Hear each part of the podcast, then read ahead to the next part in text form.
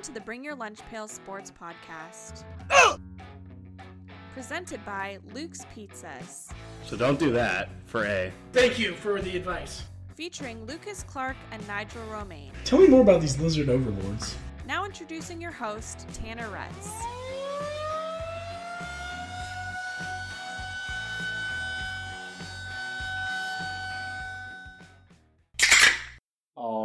Welcome back to episode eight of the Bring Your Lunch Pail Sports Podcast. Once again, Tan the Traveling Man is out. He is currently in Paris, so it's just Nigel and I here with part two of Unhinged Bring Your Lunch Pail. We we We are cultured. we are cultured. We are not currently eating croissants or cham- or drinking champagne like Tanner, which Wait. is uh, I'm a little jealous about. We are drinking Michelob Ultra, though. Yeah, a really fine fine beverage. I don't know if they have that in France, but they they keep it to the Stella Artois. Yeah, that's that's a good point. All right, so I know last week, hopefully you guys have gotten through the long verse of episode seven that you know came out to about two and a half hours when it was all said and done. So this week, Nigel and I are going to try to keep it on the tracks a little bit more. Yeah, three hours somewhere in that ballpark. Yeah, just some light listening. light listening. So I think we're gonna we're gonna simplify it this week, and we're just gonna keep it to two topics. I know we signed off on the last episode saying that we were gonna probably do an episode just covering the Husky spring game, but the weekend kind of got away from us as it does. So kind of put that on the back burner. So I think this week we're gonna start off with some NFL draft talk. Seems appropriate given that the draft just wrap, wrapped up today, and then for the second segment, we'll get around to our Husky preview, spring game preview or recap, I guess, and uh, talk a little Husky football. We've we've been dying to do it, so we'll finally give you guys hopefully what you want to hear. I know I want to talk about Husky football. I got a lot of thoughts, but to start, let's just get right into the NFL draft, and we're just going to take it from the top. Um, starting with the first pick, Houston Texans, Bryce Young. Got anything to say about that? Nigel, You think we kind of. mean uh, Carolina, Bryce Young? Oh yeah, te- yeah. Sorry, Carolina, not the Texans. I'll scrub that. I probably won't. uh, yeah, not too much to say about that. I think everyone pretty much knew that uh, he was going to be the number one overall pick. Um, you know, it cool thing for him. I, I think it's going to be uh, interesting to see how he, you know, how he develops as a as a small guy. That's you know as short as Russell Wilson and, and much slighter. So yeah, I mean, I don't be think. an interesting interesting development in his career there. But I think he's he's a talented quarterback, no doubt, and uh, deserved number one. I think overall. Yeah, I, I don't think we've mentioned this little snippet at least on the podcast. I know we talked about it before, but only one other player at quarterback has ever been selected that I think is under six feet and under two hundred pounds. You remember that is because I know I told you Yeah, I do remember you telling me this, but I can't I can't think. of Seneca who it is. Wallace. Ah, that's right. That's Yeah. right. So Well, we all know how his career went. Superstar, wide receiver. That is. yeah, exactly. Superstar wide receiver. playoff hero. But yeah, Well, he- so he filled out quite a bit after. yeah, he definitely wasn't 190 pounds when he was playing for the Seahawks and Yeah, playing wide receiver. He got he thicker, beefed but up quite a bit. Yeah. but so it'll be interesting to see how Bryce Young fares. But they got their guy. Yeah. I mean, you, you traded up for the number one pick, so like I said, I think a lot of people assumed that that was going to be the pick because why would you Yeah. move up from nine to one unless you're going to pick the quarterback? And by Well, all did. accounts, They did say that they were open to trading that pick, though. If you remember, I mean, which I don't think was ever actually true. But I heard that, but yeah, it's just like I, I don't know. It all seems like just crazy draft conjecture that you. There's so much disinformation that's put out there that it's it's hard to say. the only the only uh, I guess problem and interesting thing is going to be for Bryce Young is that um, he's going to a place that has less talented wide receivers than he currently had at Alabama. That's a good point. um, so that part will be interesting to, to see how that plays out if he can uh, continue to make plays without any wide receiver help. Um, so we'll see how that goes. Who do they have at, at running back? They just got uh didn't they just get Miles Sanders? Yeah, Or did that, he that that sounds right. yeah, Miles Sanders is a Carolina Panther, so he's a, he's a, a solid running back. But outside of that, I don't know how much help he's gonna have. Yeah, I don't. Like I said, I literally don't know who plays wide receiver for him right now. Know, they traded they traded away their best wide receiver. Yeah, To to Chicago. picked, so- yeah, Yeah, DJ Moore. So yeah. So we'll see we'll see what he can do with that. best of luck to him. yeah, without any wide receiver talent, uh, I'll pray for him. They'll probably be back in the top five next year, though, so he'll he'll have his uh, pick of Ohio State wide receivers to to uh, throw to. Yeah, exactly. Next year, so um, moving on to the next pick in the in the draft, it was the Houston Texans um, who picked C.J. Stroud. Uh, yeah, a lot of. I, I know. I, know. Uh, they had said so. Interesting deal here. They actually traded up to get the third pick also and get Will Anderson. So they got the quarterback and they got the best defensive player. Um, so pretty bold move. I feel like that's. Uh, I, I think I saw Jalen Ramsey say this, and I couldn't agree more. It's like what I would do if I'm playing Madden. yeah, And I was like, I just like I'm gonna get the best two players here and and uh, then make my my fantasy team here. And so Texans actually did that, which I think is kind of cool that they just Yeah, jumped thought- right back in and went for it. I thought it was pretty crazy too because I know I said this when we were watching the draft. Is that's actually what Daniel Jeremiah had in his last mock draft was them trading back into that third pick, and then yeah, I don't know if he had it Stroud and then Will Anderson or vice versa. or vice versa. I don't know. I, I am curious. I don't know if the the dollar amount on your contract changes a lot for second versus third pick. Maybe it's all the same in the top three, but yeah, I, I'm not sure on that one, but I would guess that it probably doesn't change all that much, or else they might have. Or Yeah, plus- or they plus knew- you have to they make sure- they could actually make that trade once they uh, once they got Stroud.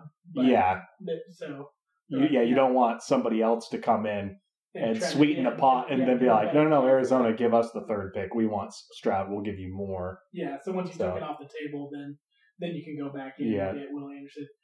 Overall, there was rumors swirling around that they were they were not going to pick a quarterback and that they were going to to go defensive player. Uh, And they did both Ryans. instead. But, yeah, they did both. I, I think it's pretty awesome. Uh, good move by by them. They've got a lot of building to do. They're another team that's probably going to be right back in the top five next year. Yeah, if CJ Stroud's lucky, he'll be he'll get Marvin Harrison Jr. next year when yeah, they're exactly. when they're right back his in pick there. of Ohio State uh, uh, guys for his for his uh, next year's draft. But overall, I think two important building pieces for for the Texans. I think Will Anderson is going to be a dude. I wish he would have fallen to the Seahawks, but uh, that just never seemed like it was going to be the case. And I think he's just going to be a stud. He's going to be one of those guys. He's going to be like um, like J.J. Watt, just just stuck being the best defensive player in the league on the worst team in the league every single year. So we'll see. Well, hopefully uh, the Texans can step it up, but who, knows? Bad organization. Yeah, perennially. But I like DeMeco Ryans uh, and former player there. yeah. So if anyone can right the ship, hopefully it's him. Just for seems like a good story for the Texans, and you got your your pieces, your your building blocks on each side of the ball. So aggressive move to move right back into the third pick, but uh, if you end up getting the two best players in the draft in those two picks, I don't think anyone's going to be losing sleep over what they had to give up for it. If you know, a couple years from now, C.J. Stroud's one of the best quarterbacks, and Will Anderson's one of the best edge rushers in the game, then Yeah. gonna be talking about how they were smart and how DeMeco Ryans got gifted an opportunity there in Houston as a first first time head coach. So Yeah, I I think that that's kind of the, the way of the NFL these days too. Is you just kind of have to make those bold bold plays like that sometimes. And it seems like the teams that have the guts to go do it usually end up doing a pretty good job with it. It's like the the Niners, who DeMeco Ryans came from, have done that a few times. And well, well, I don't know if that's a good example. You mean like when they moved up to get Trey Lance, yeah, I, I still think Trey Lance has some. He got hurt what week four, or when the. Bears moved up to get Mitchell Trubisky? Yeah, I okay. There's there's plenty of examples of quarterback bust, but I, I think that going up to not too many teams have gone up and gone back to back picks like True. that in the top five. And I don't know. We'll see. We'll see how it plays out. But it it seems like it's the bold type of play that you need to rebuild your team and, and build a program around it. So Yeah, Yeah, moving on to pick number four, which uh, that was that was a hurtful one because had I was really hoping he tried to put that energy out there that Will Levis was going to be the guy that the Colts picked, and that was clearly wishful thinking and, and hoping that Anthony Richardson would fall to five, and the Seahawks would at least have the decision to make if they wanted to pick him. And the Colts went ahead and took that off the board for him by getting AR-15, but I don't know. I think like he's definitely. I mean, we talked about this from the beginning. That definitely a guy that a lot of hype. We lot of, started the hype train. Actually, It feels like we- aware. it All feels like we did. Choo choo. Uh, if you don't remember episode one, we talked about Anthony Richardson, brought him on the map for you guys, and uh, no one was talking about him at that point as a top five pick. I can guarantee you that. well, to be fair, I don't know that we were talking about him as a top five pick. Although I I do think I can I can pull up the receipts maybe, but was thinking that maybe that number nine pick. This was before Carolina traded from number nine. Was thinking that that might be a spot that he would land. Yeah. So still top 10. And maybe if the Seahawks were feeling really gung ho about it, you think maybe he's the ninth or 10th overall pick. And if you're feeling really good, maybe you just go ahead and snag him at number five. But then he went to the combine and balled out and showed everyone numbers. Yeah, showed everyone how much of a physical freak he is and parlayed that into the fourth overall pick. And honestly, you know, we talked about this when we were watching the draft, but the Colts, you know, they always play that funny clip. I hear him say on the radio of Jim Irsay talking about like the the Colts are in the upper quartile of the upper quartile of the upper quartile and winning percentage or whatever. And it sounds silly when he says it, but there is some truth to it, is that they are one of the more winning organizations over the last 20 years. Big part of that is having Peyton Manning for the majority of it, and then having one bad season, and then falling right into Andrew Luck. So you've had, granted, Andrew Luck retired early, but you've had two generational talents at quarterback basically 19 out of the last 20 years that you've played. Yeah. So yeah. I do think they've that- lucked out in the quarterback position. They have, they have a history of good quarterbacks. Yeah, and the Colts, like I said, my my main point there is that the Colts feel like they're a better organization. Like if Anthony Richardson would have been picked by the Texans or even, you know, the Raiders that are a few picks behind there. Seahawks obviously also fall into that camp for good organizations that like feel like a player like that lands on a good team, they might be able to get the most out of him. Yeah. And then there's certain there's certain organizations where you feel like guys just go to fail.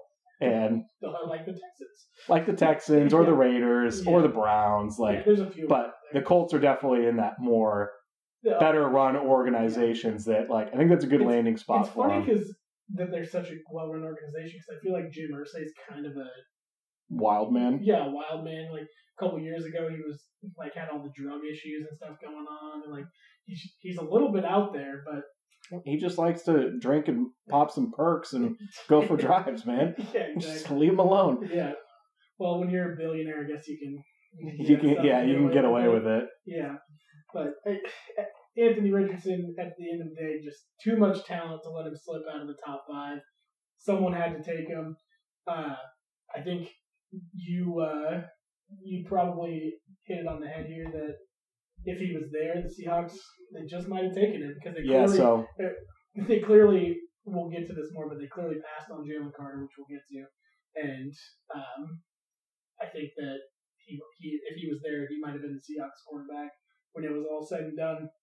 Uh, yeah, so moving on then fifth overall, Seahawks take Devon Witherspoon. whew, man, didn't have him as my top need, like cornerback. Although we needed cornerbacks, but just seeing the first, just Google uh, Devon Witherspoon's highlight reel, and the first play that's going to come up on there is just this massive. Is it the same one they showed? Yeah, it's the same one yeah, they show. where the guy's like running it like has the to be the first one on every highlight reel where they're running like a fly sweep or a pass on a fly like fly sweep action, and he just absolutely decleats this guy.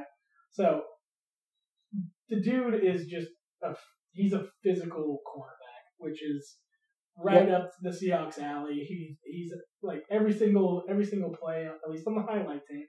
You know, highlight tapes do lie a little bit, but he's just physical on every play. He make every he's in there on every tackle. He makes the guys feel it. He's not afraid to put his nose in there and go tackle people, which I think uh, definitely Riq is not necessarily there yet, where he's putting his nose in there. And that was one of the that was one of the positives about Sherman back in the day was that he he wasn't afraid to go tackle people on on the run. No. Like he was he was great in pass defense, but probably his best asset was that he was he was a great like run tackler. Like he he got people down. It wasn't necessarily the prettiest form all the time, but he he got people to the ground. It was effective. Exactly. And I've at least, not to switch gears too much, but I know Riq Woolen has at least already commented on that, that they heard him in interviews since the season has end, ended, like, you know, you had a great year, like, what are you working on? What, what do you get better at? He's like, got to get better at tackling, yeah, got to get better at helping out and run support. yeah. And hopefully he's working out with Sherman. And Hopefully. like you got you got a long frame. Like those guys can be good tacklers just because you have all those limbs, and like you just got to find a way to get in there, Yeah, wrap guys up, and then let the cavalry show up and pull them down. You don't have to be a big hitter. yeah. And if, if uh, last year was any indication, the guy can clearly learn pretty well. If, if you if if And he uh, takes to coaching. Yeah, exactly. It takes the coaching well. Like Riq was, by all accounts, a horrible pass defender last year, and ended up being pretty darn good for the Seahawks. So Yeah. they can uh, coach him up on the run fits, that's that's great. But anyways, getting yeah. back to Devon Witherspoon, um, personally, I love the pick. And yeah, it's it's interesting that he's labeled too as like a physical tackler because they what they got him at 5'11", 180 pounds. yeah, So it's not like, you know, it's not your Brandon Browner profile that it's like, here's a 6'2", 205, 210 pound corner. Yeah. You know, that it's like, oh yeah, obviously that guy's pretty good at tackling. He's built like a safety and he plays corner. He should be good at tackling. It's like, no, this guy's built like a corner. He's yeah. 5'11", Yeah, he's just- He's just not afraid to get in there. Yeah. And he's, he's fast, and he fast and not afraid to hit. So he comes in. He looks the part of a Seattle defensive player. Like he lays the boom, and he he wants to get in there and hit guys. And he's good at coverage. I think he had. Um, let me see here. I think he had 14 pass breakups last year, something like that. So It's a lot yeah, in a 12 game yeah, season. in a 12 game season. Yeah, 14 pass breakups last year, nine the year prior to that. Um, couple of picks. I think he had a, a pick six in there too. So the guy's uh, I don't know that he's known for his hands, but he's you know he's capable of catching the ball and, and taking it the other way too. Yeah, I will say on the whole Devon Witherspoon thing, I was a little surprised that that's who we picked at number five. Although I can uh I could go back and grab the clip. We could hit the little way back machine, like. I still think that twentieth pick is primed for a corner because there's so many corners in it. It's a deep position for this draft, and I think the Seahawks I think they might be a little more tempted to get a top corner and just sol- solidify that. I hear Richard Sherman saying that he hasn't confirmed that Pete's going back to LOB days and going back to 4 3, cover 3 base type defense. So He you need your pieces. I did say that I thought that cornerback was going to be a position that they were going to get in the first round. Like, obviously, remember, I, I threw out Kelee Ringo, ended up not going Yeah. to the fourth round. I don't know what happened to him because everything I saw had him going, you know, Early late second. late first round, more likely early second round. He went to the fourth, but regardless, I thought that they would pick a corner at twenty because it was an area an area that they wanted to address for sure. because they want to get back to Pete Carroll's core of LOB strong strong defense like back end defensive and feel like you got it now. Yeah, You got Devon Witherspoon, you got Riq, you got your safeties, you got three of them. You got three safeties now. Yeah. You know. So Yeah. that I think I think in in that regard, and you still have Coby Bryant, who's a very Yeah, exactly. You have depth.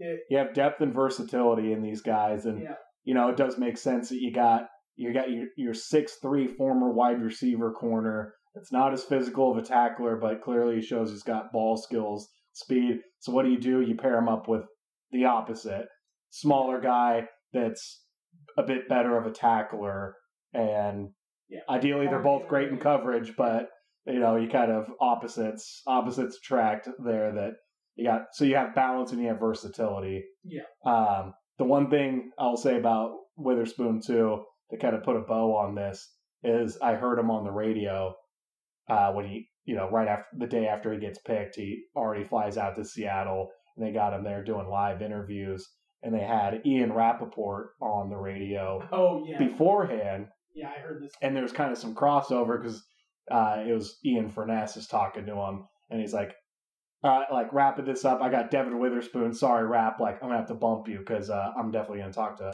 Witherspoon." And he's like, and the thing that Rapoport says, and he says it to him when Witherspoon's like putting the headset on or whatever. He's like, "You made a lot of people angry after the Seahawks picked you." Because the Lions definitely wanted you, like a bunch of teams right behind the Everyone Seahawks was ready to come up. everyone was ready to draft you and they got pissed because the Seahawks took you. So like credit to you, like that's how valuable you were. And so Yeah, like that says I think that says a lot that like if we didn't pick him, I like I said, I think we pissed off a lot of teams because they thought they We're gonna go were Jalen they thought we were gonna go Jalen Carter, and they were gonna either have him or be able to trade up to. and so then moving to the next pick, Uh, I want to say one more thing, Okay. quick on uh, just to wrap up Devon Witherspoon. yeah, make it fast. is that uh, John Schneider also said after the after day one that they had two guys. He didn't say who, obviously, but he said we had two guys at number five that we were we were willing to pick, and Witherspoon was one of them. And I assume that that um, that Anthony Richardson was the other, that and he wasn't there at Yeah. that point. But And- they, yeah. they had two. One A, one B. Those were the guys that they were willing to pick. Yeah, I'm So- obviously biased because I was on the Anthony Richardson hype train early on, but in my mind, the subtext there is exactly that. We had two guys at pick number five, and we went with the best available. Unless it was unless it was Bijan. It could be the other one I'd say, but Yeah. because we did, and we'll, we'll get to that. But let's. Yeah, That, so then- on. So then, building off of at least what I was just saying is that pissed off a lot of teams behind us is that I feel like the Lions were going to take Devon Witherspoon, and then once he was gone, that's how the Cardinals then trade right back up to go get Paris Johnson. Yeah. Because now the Lions are like, well, shit, our guy that we wanted is gone. And Cardinals get a much needed O tackle. Yeah, they need it for Kyler, so to, like to protect Kyler. So that pick makes sense. I'm ready to move on to the next one. Yeah. Tyree Wilson. I'm going to keep that one short too. I already said it. A lot of lot of hype going into it that maybe the Seahawks would pick him at five. Maybe he would go even higher than or go ahead of Jalen. Which I mean, he did go ahead of Jalen Carter, but you know would go higher than Jalen Carter at five. It like might be one of the top defensive players taken off the board. I don't know. He seems like a perfect fit for the Raiders. Great Raiders pick. Yeah, just a freak athlete. I just don't know. And I'm reminded when I was listening back to the podcast, I messed up and I said he's from Texas A&M. Although I didn't even I didn't even know this. He's actually a transfer from Texas A&M. Yeah. So I was both wrong and right somehow without even knowing it. But Well, the one thing I'll say about him, he's got a great frame. He, He has looked he- like a monster. Yeah, he's Remember huge. when Yeah, he came out for the draft? Like yeah, his neck is like the size of my thigh, but he has the the one thing positive I'll say for him is that he has Maxx Crosby on that team, who's going to do the majority of the disrupting. So he just needs to go out there and eat up Maxx Crosby scraps, and he he'll he can go out there and put up numbers because Crosby is. I- think if there's one defensive player in the league that I wish was a Seahawk, the current current NFL player, I think it'd be Maxx Crosby. The guy's just so disruptive and doesn't get necessarily the sack numbers, but he just disrupts every play. So yeah, he- the I- pressures are there. yeah, exactly. So just high motor every single play, no matter what. So hopefully, for Tyree's sake, at least he can uh, eat up some of Maxx Crosby's scraps when he's blowing up plays and uh, get some sacks. Moving on. Yeah, number eight. That was the one. Had a feeling, and there was a lot of there was a lot of talk going into the draft that it seemed like the Falcons were going to take Bijan at number eight. It's a great pick. Yeah. I was bummed. You know, had I don't, well, like we said it in the last one that, and uh, I know Vinny tried to roast us in the uh, in the group text because he had said like hopefully we could get Bijan at twenty. Yeah, but if you remember, I said we talked about. I don't know if Vinny was kind of right, but also kind of wrong because we talked about picking Bijan at five or trading back a few spots to try to get him. Now, granted, we would have only been able to trade back a couple spots because the Falcons were always going to take him at eight. Yeah, But the, the guy is going to be a star in the NFL. There's just no doubt about it. It's a time in uh, the NFL where it's not cool to take running backs in the in the top ten uh, unless they're Bijan and they're this good. He's the guy's going to be a stud. Um, take him on your your fantasy team. He's going to he's going to be. he's to be a star. Um, I find don't do it in our league. If you're if anyone who's in our league, don't do it because I'm to Stay away from him. yeah, stay away because I want to. yeah. But but outside of that, like if you're list if you're listening, take Bijan, man. I, I promise fact, you, he's Bijan's to be Bijan's to be like a top seven pick in fantasy. I feel like this Oh year. yeah, I think so too. I mean, the Falcons were already the led the league in rushing attempts last year. Yeah. And that's with guys like and they Cordarrelle. have a quarterback. yeah, and that's with guys like Cordarrelle Patterson and Tyler Allgeier, who are Allgeier put night- together a really nice season. he did. He also got a lot of touches. Yeah, but no offense to him, but he's not nearly the skilled player that Bijan is. yeah, Also, Bijan's going to catch the ball too. I think way Yeah. more than those guys do. yeah. And, and, Assuming they have somebody who could throw it to him, which is a big assumption. But and Bijan, like I haven't heard much of him talking before, but like I heard his interview right after he got right after um, the first round. And He's good on the mic. He's great on the mic. He's like kind of soft spoken, like really community oriented guy. He's like can't wait to just buy a small little modern modern house in Atlanta that I can live in and uh, give back to the community. But it's just like and and sell my Bijan mustard. like Bijan Must. Yeah, the guy, he's just gonna be, a, he's just a stand-up dude, gonna be a star. Um, just book that. He's not gonna be the guy that's eating the lemon pepper wings at the Atlanta strip clubs. I don't think. He's gonna. let's let's hope not for his sake. Yeah, you got to exactly. stay out of the strip yeah, club, Bijan. gonna, yeah, he's. I don't think he's gonna be licking the lemon. Magic pepper. Magic City is Yeah, not the place. I don't think he's gonna be licking the lemon pepper off his fingers. so I think I think he's gonna be uh, a really good player. So um, next here, number nine, uh, we got Philadelphia Eagles, and they picked Jalen Carter. yeah, they actually moved up a spot. Yeah, moved up a spot to, to grab him. Um, it's you know it's been the talk of draft season is what's going to happen with Jalen Carter. Uh, still ended up in the top ten. Clearly, you know, I was I was very gung ho on the Seahawks taking him, but it, it's you know pretty clear that from what the Seahawks did and from what others uh, decided here in the top eight before that that just wasn't worth the risk of of his off field stuff. I've heard that there was there was some stuff that was coming out like right on draft day too that people were talking about. I, I think it was Rob Rang was talking about it that at the Senior Bowl he was talking to other Georgia players and kind of I did hear this. trying to pry out information from some of the guys, and it sounded like he just kind of got the superstar treatment at uh, Georgia, and like gets gets special days off, gets gets uh, plays off, doesn't have to show up to to the same workouts and all the stuff that some of the other guys have to do. So, st- you know, more red flags with the situation. I think I think you're the one who told me this though. Is that they they did say those like come game day Oh yeah, come he game shows day, up. he shows up. Yeah, he shows up. Yeah, obvi- no, no, no doubt there. I mean, the tape speaks for itself. Like the guy shows up on the football field. Yeah. But in the NFL, those little those little things. If you're if you're used everyone's everyone's talented in the NFL. You Yeah. can't just show up and expect to dominate a game unless you're doing all the little things. And maybe this will humble him. I mean, honestly, it's like I would have liked to see the Seahawks get him and see what he could do. It does seem like he's in a perfect scenario though with the Eagles. Oh because you got Jordan Davis. That like you have a bunch of Georgia guys, and we can get into the other guys. We'll, we'll get to their other picks and how they double, double or triple down on it. But it's like you already have Jordan Davis and Nakobe Dean, a couple guys that are captains on that Georgia team that won it the year before. So if there are character issues there, Yeah, those are the guys you want them to be around to get And then you have line. Fletcher Cox, who's uh, Yeah, then who's you have one of the yeah. best D linemen in the in the NFL. And- and, uh, a- Graham. yeah, and They still have Graham, right? yeah, exactly. And so you have one of the best defensive linemen in the NFL there, and one of the best leaders by all accounts in the NFL as well to to kind of keep things, you know, keep things on the straight and narrow. So I I think it's a good situation for Jalen Carter. He seemed he seemed very excited to be picked. he was he was crying his eyes out, and um, I, I'm sure that's a lot to go through for a, young person and a lot of a lot of eyes on you. And it's only going to be more once you get to the NFL. So. Uh, good for him. Good pick by the Eagles. I just can't believe they keep they keep just getting all of these fantastic D linemen, and uh, and everyone just lets them do it. So Yeah, moving moving on, and we'll talk more about the Eagles because they also have another pick in the first round, and we'll talk about them more.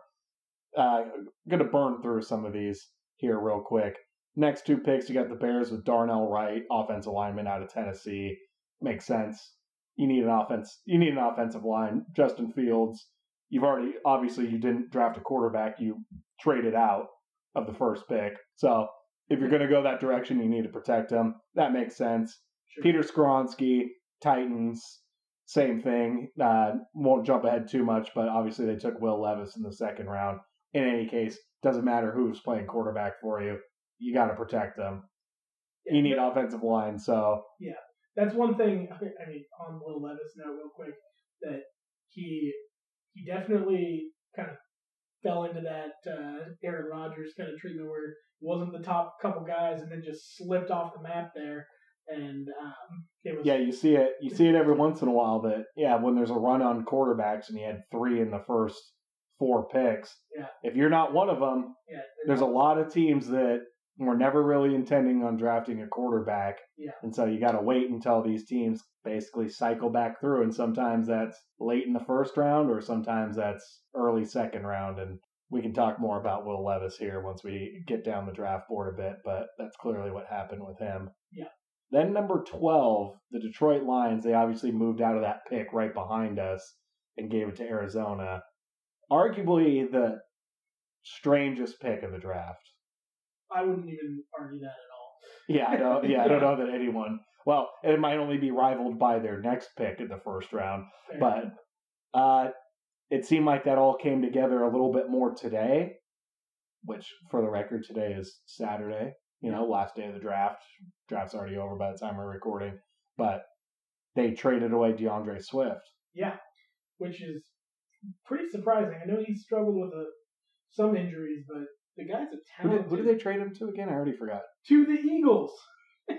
Can you believe that? That's right, The another Eagles. Georgia player. Another Georgia player that goes to the Eagles, and another, and they traded, I believe, a seventh and a fifth round pick, something like that. So it, they traded nothing for another guy who was a year or two removed from being a top running back uh, in the draft, and is still probably a top talent running back in the NFL. And the Eagles get him for nothing. So these these teams just keep The Eagles. the Eagles whatever they want. It seems like. Eagles seem like they're going to be ridiculous. Yeah, they're, But- they're, they've got a, a good team here. They get Gibbs. I do like Gibbs. I thought 12 was a little high, especially because they Okay. probably could have got him with their 18th overall pick by most accounts. You never know because I think they could have got him in the second round. I still think he was going to be a first. I I still thought that maybe if the Seahawks were there at 20 because and Bijan's gone, that that might be Might be a I- spot. I, don't. And I don't wanna jump the were gun. ever- We I always- don't think we were ever going to pick Gibbs just because he's much. he's a like much- for like. Yeah, he's a like for like with Ken Walker, and so I don't know that that would be the pick. But yeah, definitely a strange one. I think they reached a little bit on that. They must have really been down on Swift, whatever was going on there, because Like I said, it makes more sense today because you trade him. Yeah, you must have been down on him. Yeah. You got David Montgomery. You clearly need another running back if you don't if you are planning on getting rid of Swift because you can't count on David Montgomery to stay healthy. Now, that all being said, that I think it was a reach. I do think it's a great fit for the Lions. He he's a quick back. He can catch the ball out of the backfield. I, I heard I heard one of them say he's an Alvin Kamara type. I, he's not quite. I don't think he's. I don't think he's nearly nearly has as good a balance as Alvin Kamara does. Like he Alvin Kamara, he's like has that Marshawn Lynch vibe that he's just like he comes in, he can just like come into a have seven people at his feet and somehow he's perfectly balanced all the time and and dragging people down the field. I don't know that that's Gibbs necessarily, but in the in the fact that he can catch out of the backfield and is, is a very effective pass catcher and a very effective and quick runner. Um, I, so I think he'll be.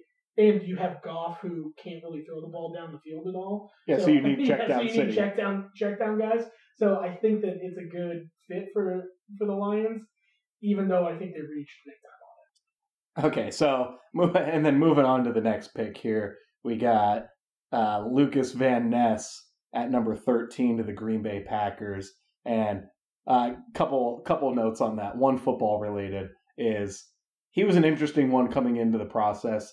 Is that the guy had hardly played any football. It just kind of shot up the boards. Yeah, he's only played. He played one, One full season. season Yeah, one full season as a starter, had a good year, and now he's the 13th overall pick. Good for him.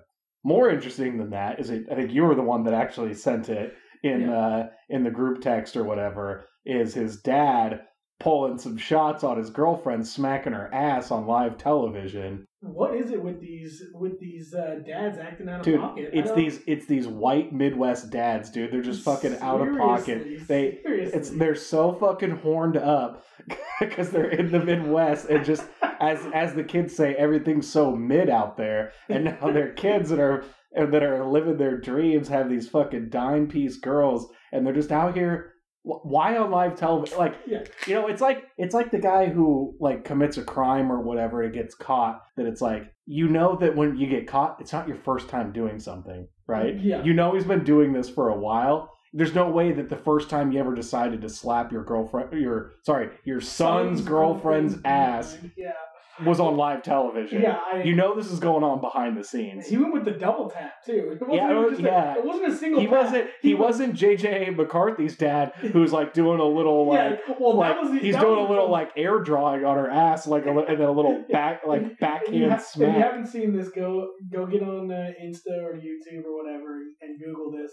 You might just have to post it to the Yeah, Bring Your Lunch Pail Yeah, maybe we'll Insta. post it on the Bring Your Lunch Pail Insta. But yeah, Lukas Van Ness's dad just he gives gives the uh, girlfriend a hug, and then as she's as she's going away, just like two smacks right on the right on the butt. Yeah, there's nothing. There's nothing no reason- coy about Yeah, it. Yeah, exactly. No, just it's like it's not. yeah, it's just it's just blatant, right? Right out in right out in the open. And yeah, like you said, at least uh, JJ McCarthy's dad. Mean, that one was way was awkward because it was That just- one's almost more worse because yeah, you might be like fiddling around in her pocket almost like Yeah, you might But- for Lukas Van Ness's dad, you might be able to get away with the like. It was just a football household. We're used to like Yeah, like good something- game, good she- game, yeah, sis. she's not she's not weirded out by it. Like yeah, exactly. Like a little smack on the ass. Like get back in there, you know. But uh, yeah, I don't know. Eh, It's all fucked up. But yeah, uh, we'll we'll have more winners and losers maybe of the draft. but I'm putting uh, Lukas Van Ness's dad at the top of my losers of the NFL draft because that's. I, I'd love to be a fly on the wall when when they have these family conversations after. was it uh, was it uh, Budda Baker? The Yeah, I, I said yeah, I said that former tweet. yeah former Husky Budda Baker safety for the Arizona Cardinals tweeted out that he'd have to check his dad on this. Yeah. So He maybe also- we'll, I maybe we'll think- put up a poll if uh, whether or not you're checking your pops when he when he smacks your That's a great. butt. That is a great idea. like Thanksgiving dinner, like the the wine's been flowing a little bit. You feeling feeling good, feeling frisky, and then uh, Dad cops catch- a feel on yeah, your you- girl. What do you do? yeah, you you uh, Is it feats of strength time, yeah, exactly. or is it just bury your head and just let it go? yeah. I mean, Lukas Van Ness is a beast, so is I think he'd be whooping his dad's ass if he, Oh, definitely. he But was uh, if it came down to it. But it's more you, know, about you never know. It's, a it's more about maybe what- it's a Midwest thing, and they're just like they just they throw on uh, that Midwest hospitality everyone's talking Yeah. about. they they throw on some um, what's our what's our favorite song in Michigan? Um, Mr. Brightside. yeah, they throw on some Mr. Brightside and like just pass everybody around and everybody's grab ass and having a good time. Who knows? But anyway, Anyways, moving on. moving on. Moving on. That definitely was uh, one of the Yeah, More- highlight of the draft. Yeah, that was a highlight for sure. This next pick uh, like I said, I'm gonna kind of burn through some of these because the rest of these guys, there's a lot of good players in this draft, but it definitely kind of gets into the slog of things here pretty quickly.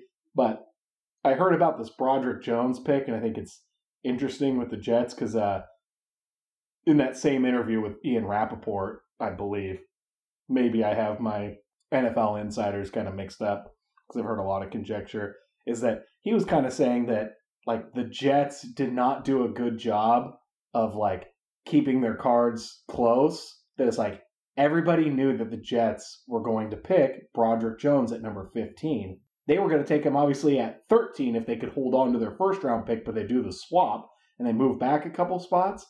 And everybody knew that. And so what did the Steelers do?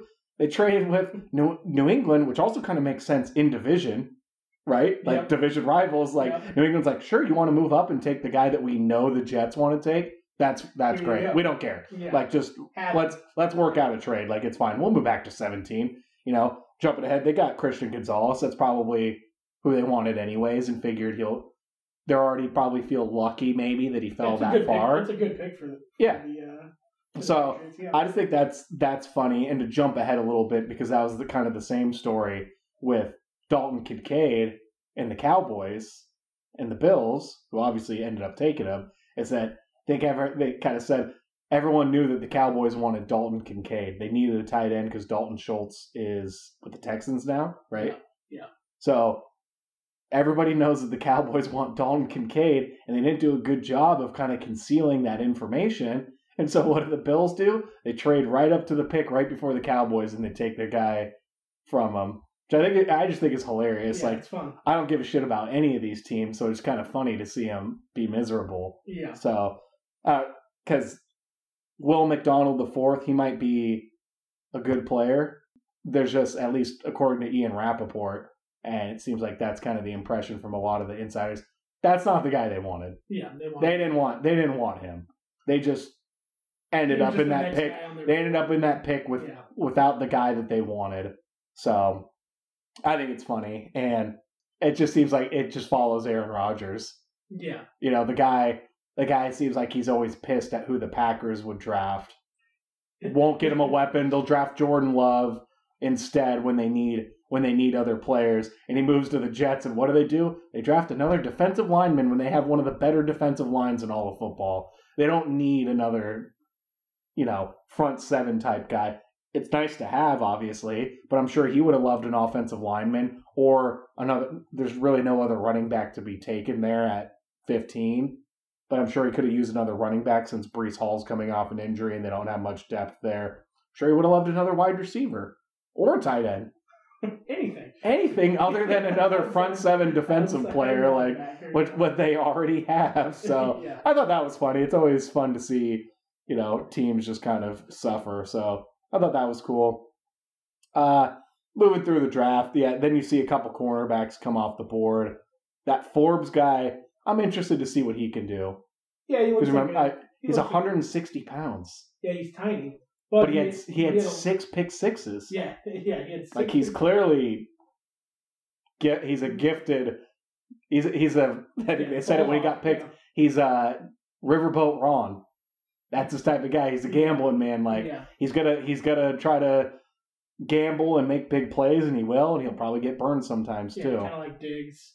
Yeah, like you got you kind of have to weigh kind of have to weigh your options, and you know you're gonna make big plays, but you're also gonna give up big plays. So I thought that was an interesting one. Yeah, Um, and then let's yeah, Christian Gonzalez. I don't got much to say about him. He's from Oregon. We don't Oregon care. sucks. But- he's gonna be a good player. He'll probably be a good player, Yeah, but he's- I don't care. He also played. He also played at Colorado before that. so Yeah, he was a We do like. Colorado, but We like Colorado, and he was he was a really good player at Colorado before Oregon.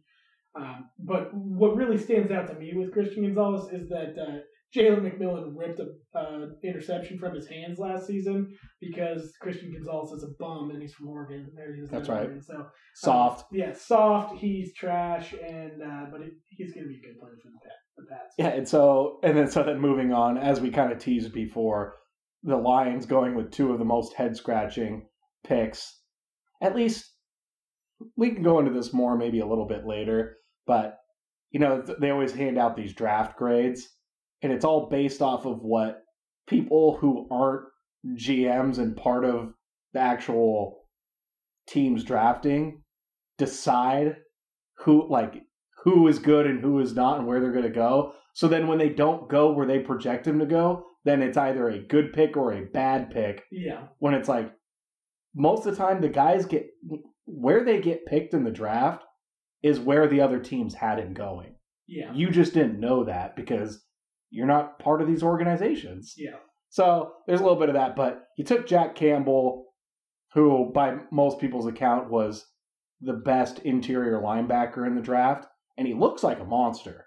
Yeah, he, He's a big guy, he definitely is a big guy. and it makes sense with what At Dan. 6'5", Ca- 249. Big guy. yeah, big guy.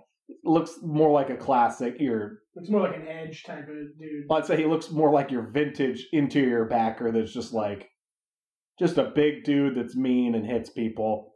I think he's going to fit in well there. Yeah, It's just I kind of a head scratching pick at 18 after, you know, like they always say, is I think Dan Campbell has a has a type of guys that he is going for, and And he got two of them. seems- yeah, especially this Jack Campbell guy seems like he's a he's a uh, he's just a pick from the head coach there, and just want yeah, and it's like, like I said, same last name. yeah, yeah, but maybe it's just, relative. I don't know. I guess a lot of it just kind of comes down to as well that it's like in today's day and age, interior backer and running back are two of the most devalued positions in terms of draft picks. And you went ahead and used the 12th and 18th overall pick to go get those guys. So, yeah, you know, if they end up being they, yeah, it's like great players, if, then if no they one's gonna- doing yeah. having a ten year career with with the Lions and he's a top linebacker, then no one's going to be complaining about it. So it, you know, we'll time will tell. I think the guy's going to be a good backer. So it's just a little strange. You probably again reached a bit to get Yeah. him. So moving on, here's the real pick that been wanting to get to. Oh, And I'll just let you I'll let you go ahead and start on this one cuz obviously we could hit the way back machine again. Yeah. If if the Seahawks are taking Jalen Carter, then this doesn't this doesn't come into play. But if they don't take him, then I'm gonna Then I'm gonna go with Calijah Kancey because it, ne- next best interior D lineman, huge need I like obviously for the team. So I say take both of them. Why not? So we're at pick 19, one before the Seahawks, and this pick we're we're at this point, and I am pretty much uh, guaranteeing in my mind that uh, this guy is going to be a Seahawk at this point. Uh, Calijah Kancey goes to Tampa Bay Bucks, and man, I was disappointed when that one when that one came up. He's I think he's going to be a, a, a stud interior D line. He falls into a great spot too. He's He going to be next to in- yeah, Vita Vea. Going to be next to Vita Vea. Eh, That D line is going to and Joe Tryon. They, they're they've got. Do they still have Shaq Barrett too there? I think so. So they They don't have Suh anymore, which I'm have- assuming yeah. is why they yeah. picked Calijah Kancey is because outside of Vita Vea, I don't know that they have interior D linemen yeah. It's, like they did in the, in the years past. Oh, way- oh, wait, they have Greg Gaines. oh yeah, they have Greg Gaines now too. Right? Yeah, wow. God Yeah, damn. Wow. So this guy is especially.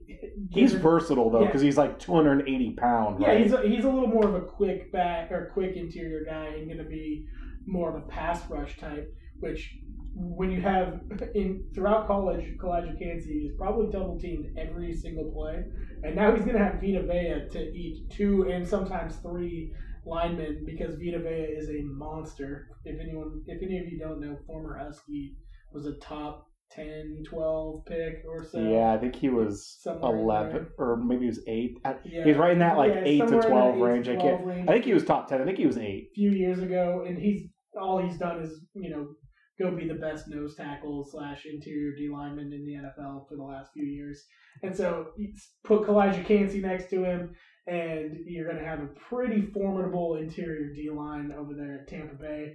Now, who's their quarterback and what the rest of their team's going to look like, that's going to be another story. But um, I was very bummed for this uh, for this pick because I thought it was going to fall into the Seahawks lap, but instead um, he's a Tampa Bay Buccaneer and will be next to our guys Greg Gaines and and Vita Vea. Go Dogs! good good company. Vita Vea was 12th overall, so 12, yeah. I said know. 8 to 12. Ding. Yeah, so he was 12th, but we'll so then we'll, we'll move into the Seahawks pick, but I just want to say one thing, more overarching thing is that yeah, with that Calijah Kancey pick is is that I really feel like I don't want to jump to the end quite yet, but I really feel like the Seahawks, I think they had a great first round. Yeah. It really feels like in my mind though that both of the guys they picked, they wanted the guy who got picked right before him. Yep. I think they wanted Anthony Richardson at five, and then he gets picked, so they go with their next best available, and they're not mad about it. I'm sure they're not mad about it that No. because if they really wanted AR-15, they would have traded up because they had the ability to do it if they Yeah. wanted to. So, like, I think they're okay with it. But the guy that you wanted probably got picked one before, and then I feel the exact same way at 20 Yep. is that I think they wanted Calijah Kancey, and he got picked one before. So then again, they went next best available, and they went Jaxon Smith-Njigba. I think it's a great pick. Great pick. I think it's a great pick. Definitely, definitely a need for the Seahawks. We haven't had three receivers in I don't know, probably since Hasselbeck was there. When you had I mean, I guess it depends. You know, at one point you had what Sidney Rice, Jermaine Kearse was he there? Maybe, but yeah, maybe, maybe you're right. Maybe it was. I'm trying to I'm trying to put together the you had Doug Baldwin, Jermaine Kearse, and Sidney Rice, right, all together. yeah. Oh, you had you had Tyler Lockett too, right after the Super after right because wasn't Lockett's rookie year though? It wasn't that our second Super Bowl And run. you had Golden Tate in there too. So you you had three receivers at that. But even either way, the last few years, we're you had- Jermaine Kearse apologists, but I would hardly call him. a- Jermaine Kearse was a big time player. Like he Yeah, made. I would hardly call him though. At least if we are going to compare it now to Smith-Njigba, DK DK, Metcalf, and Tyler Tyler Lockett, like he's doesn't bring as much cachet as any one of those guys. No. But I think it's a great pick, and you know it's like we've kind of joked about this before that at least with the quarterbacks that you know every time draft comes around it's always like, but next year is the year. Yeah. Well, Jaxon Smith-Njigba was, and they're kind of saying that that about receivers this year. That it's like next year is a great year for wide receivers. You got Marvin Harrison Jr. I don't even remember who else, but you know, like next year's the year. Well, Jaxon Smith-Njigba was the guy that after that Rose Bowl against Utah, that he they're like, well, if he could come out right now, he might go ahead of Chris Olave or Garrett And Wilson. Yeah. Like he might fall right in there and He like had, he had sixteen hundred yards that year, with with two other guys that probably had over a thousand yards as Yeah. well. I don't know what the what the other dudes' numbers were, but 16 1600 yards and nine touchdowns in twenty twenty one, uh, ninety five receptions. So the guy the guy is, and I think the the cru- most crucial part of his game is that he's a good interior receiver, and he can be he can play on the outside as well. Like he's he can go either. he can way. do it all. It's kind of it's. I heard them say that like it's kind of like their Cooper Kupp pick. Like he's different than Cooper Kupp in a lot of ways, but he's that versatile guy that can like I heard he can play on the outside, he can go into the slot, and he's just as effective in either one.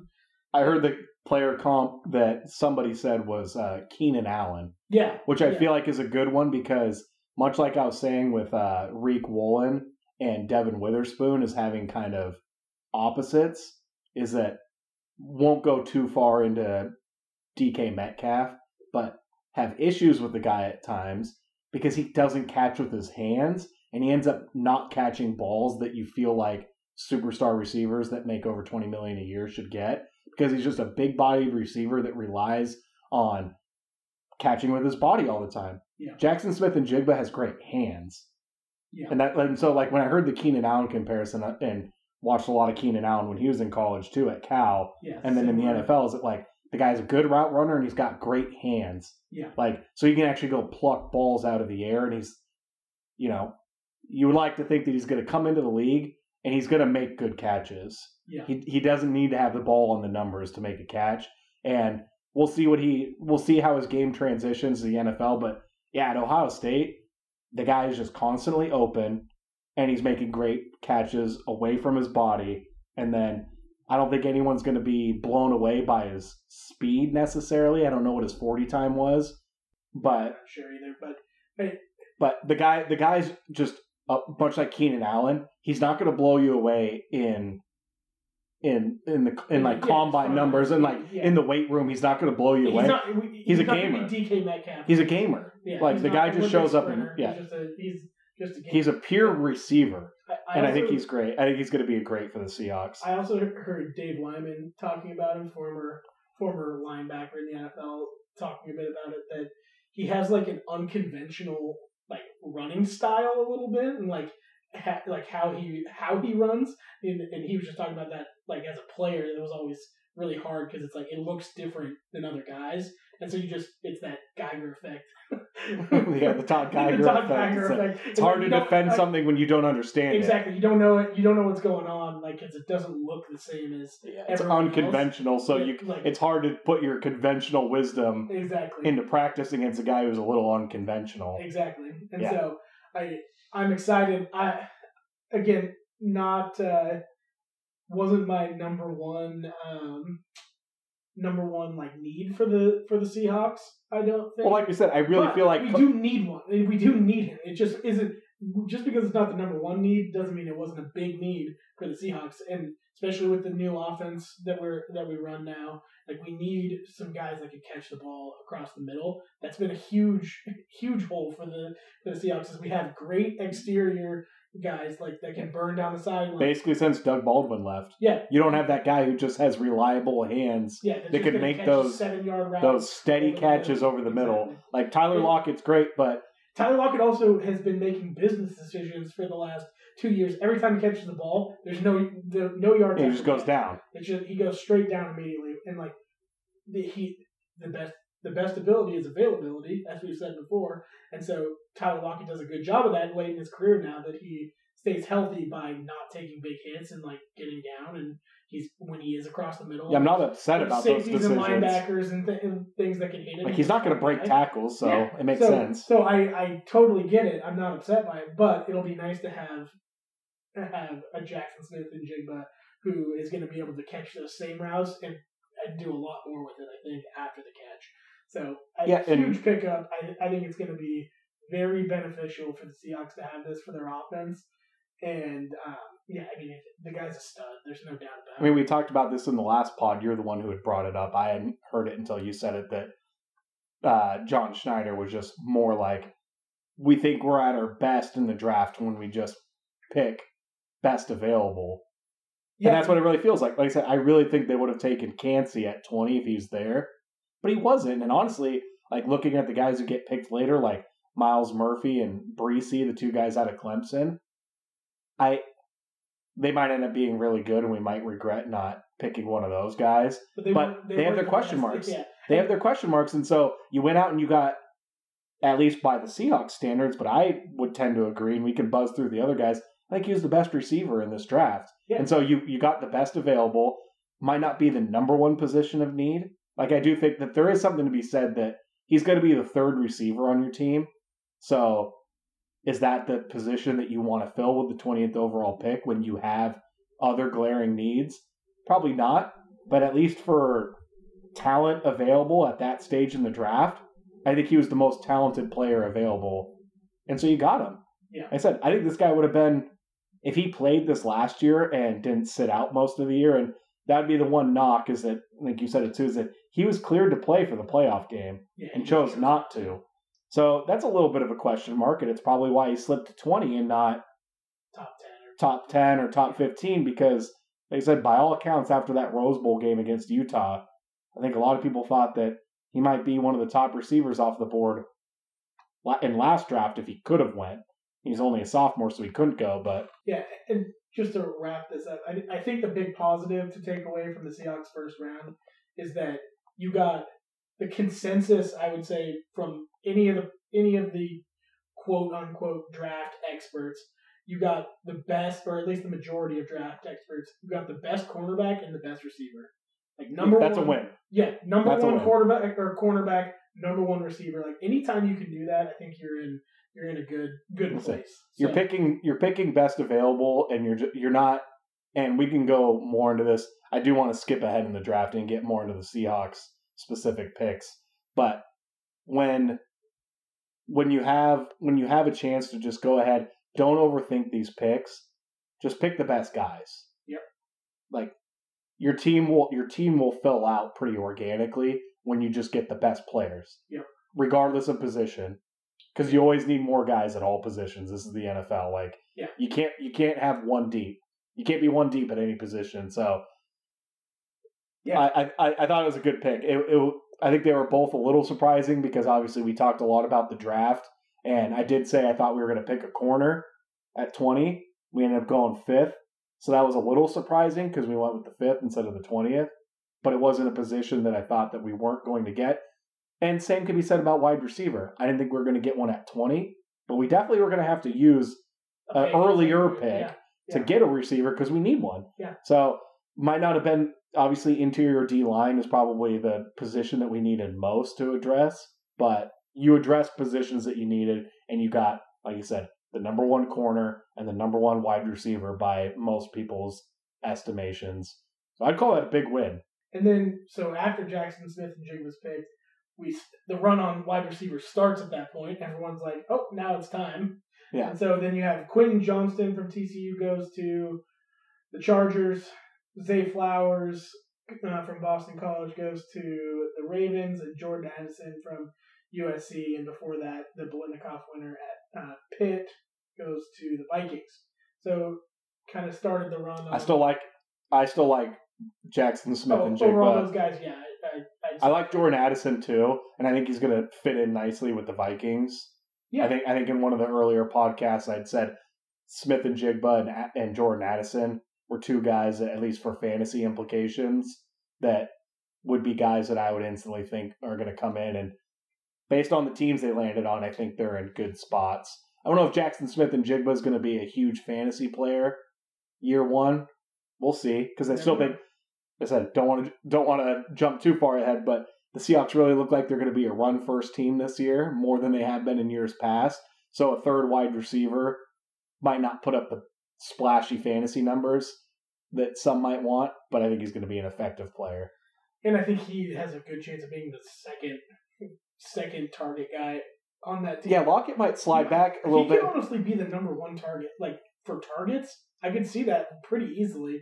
Just because I think Lockett takes a step back in general, just because he's a year older, and DK DK doesn't always get the targets because he's he's the superstar and he gets double covered and and he's covered over the top and isn't as much of a His separation receiver. isn't always that great. Yeah, exactly. like I just so said, I his- could see I could see him Jaxon Smith-Njigba being the getting the most targets on the team just because he's going to be running those underneath routes. I think a little more, and so we'll see we'll see on that. But So I want to skip ahead to basically the only other person I want to talk about in this first round, and then we'll just get into the rest of the Seahawks picks because a lot of these other guys we've kind of mentioned a little bit, and they just don't really move the needle. But then Nolan Smith going to thirty, this is uh, and and the Eagles again going Georgia. Yeah, Eagles get Nolan Smith, the edge rusher. I talked about him the last couple weeks as a guy that I wanted to see in Seahawk uniform. I thought that uh, he Thought there was a good chance we would take him we instead of take- Njigba. Yeah, I thought we'd take him instead of Njigba.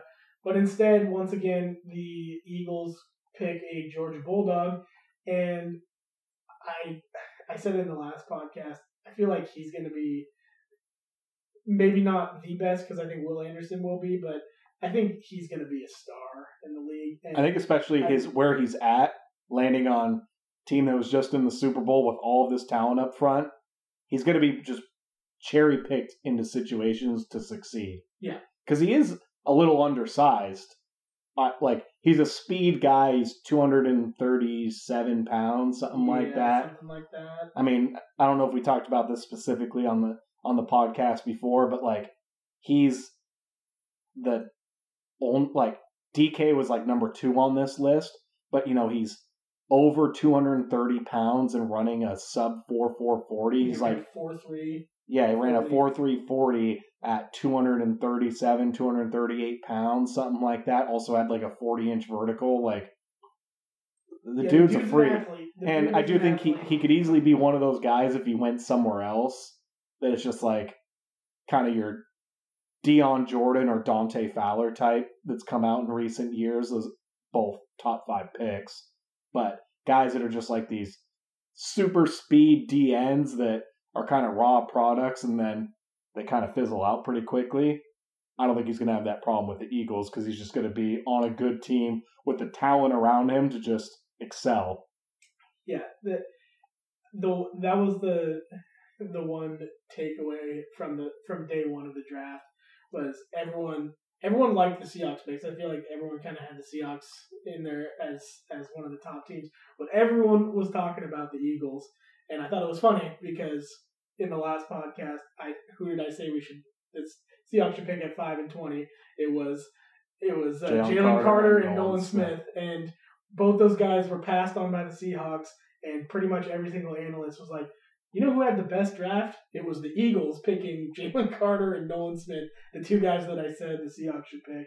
So I, I'm happy with the Seahawks picks overall, but I think it's funny, and I just I just know those guys are going to be good, and the Eagles already have such a such a good D line that I just can't even fathom. It's an embarrassment of riches. Yeah, exactly. I can't even fathom having that many guys. Who's gonna? How are they all gonna make plays? There's just too many of them to make plays. Well, I mean, they had over 70 sacks last year, and that all that did was get them right to the Super Bowl. So Yeah, I don't think they're worried about who's going to make the plays because the answer is all of them. yeah, exactly. It's a team effort. Yeah, everybody eats on that defense. And like, I guess that's kind of the the larger question then too. Is it's just like, who had a who had a better first round, or whose first round would you rather have, the Seahawks or the Eagles?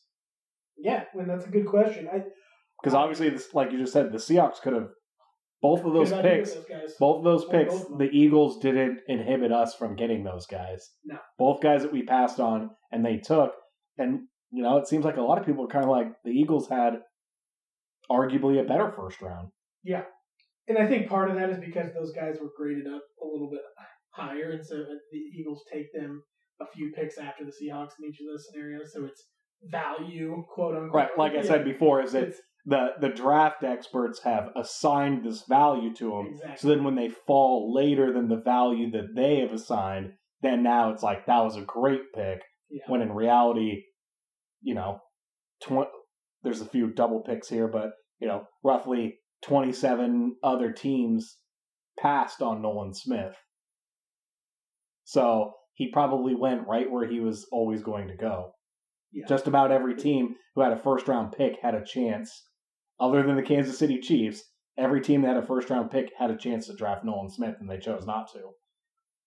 Yeah, and I guess time will tell, but I, I just think it's uh, that Eagles team is going to be ridiculous this year. I think they're going to be tough to beat, and uh, As long as Jalen Hurts is healthy, it, seems like they're poised to go back to the Super Bowl. Yeah, I would think so. Uh, they, because I, I can't help but agree with the so-called experts that I think the, those two picks are probably the best because that's what I think. so, Yeah. So, uh, yeah, but we'll see. It's going to be uh, that'll be interesting for sure to see how the how the spoil of riches for for uh, the Eagles goes coming up here in the next year.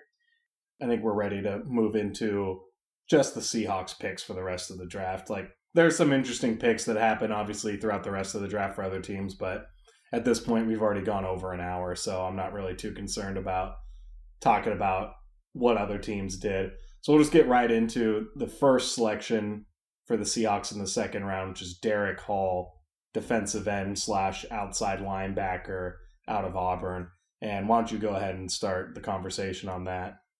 Uh, first thing to note of this guy, uh, he kind of looks like Kam Chancellor, which I like. Yeah, I've only seen the one photo that's like what Yeah. they have on He kind of looks like Kam Sports. Chancellor with a goatee, like a little, little patch there. He's got a But- big head. Yeah, big head. Yeah, we love that.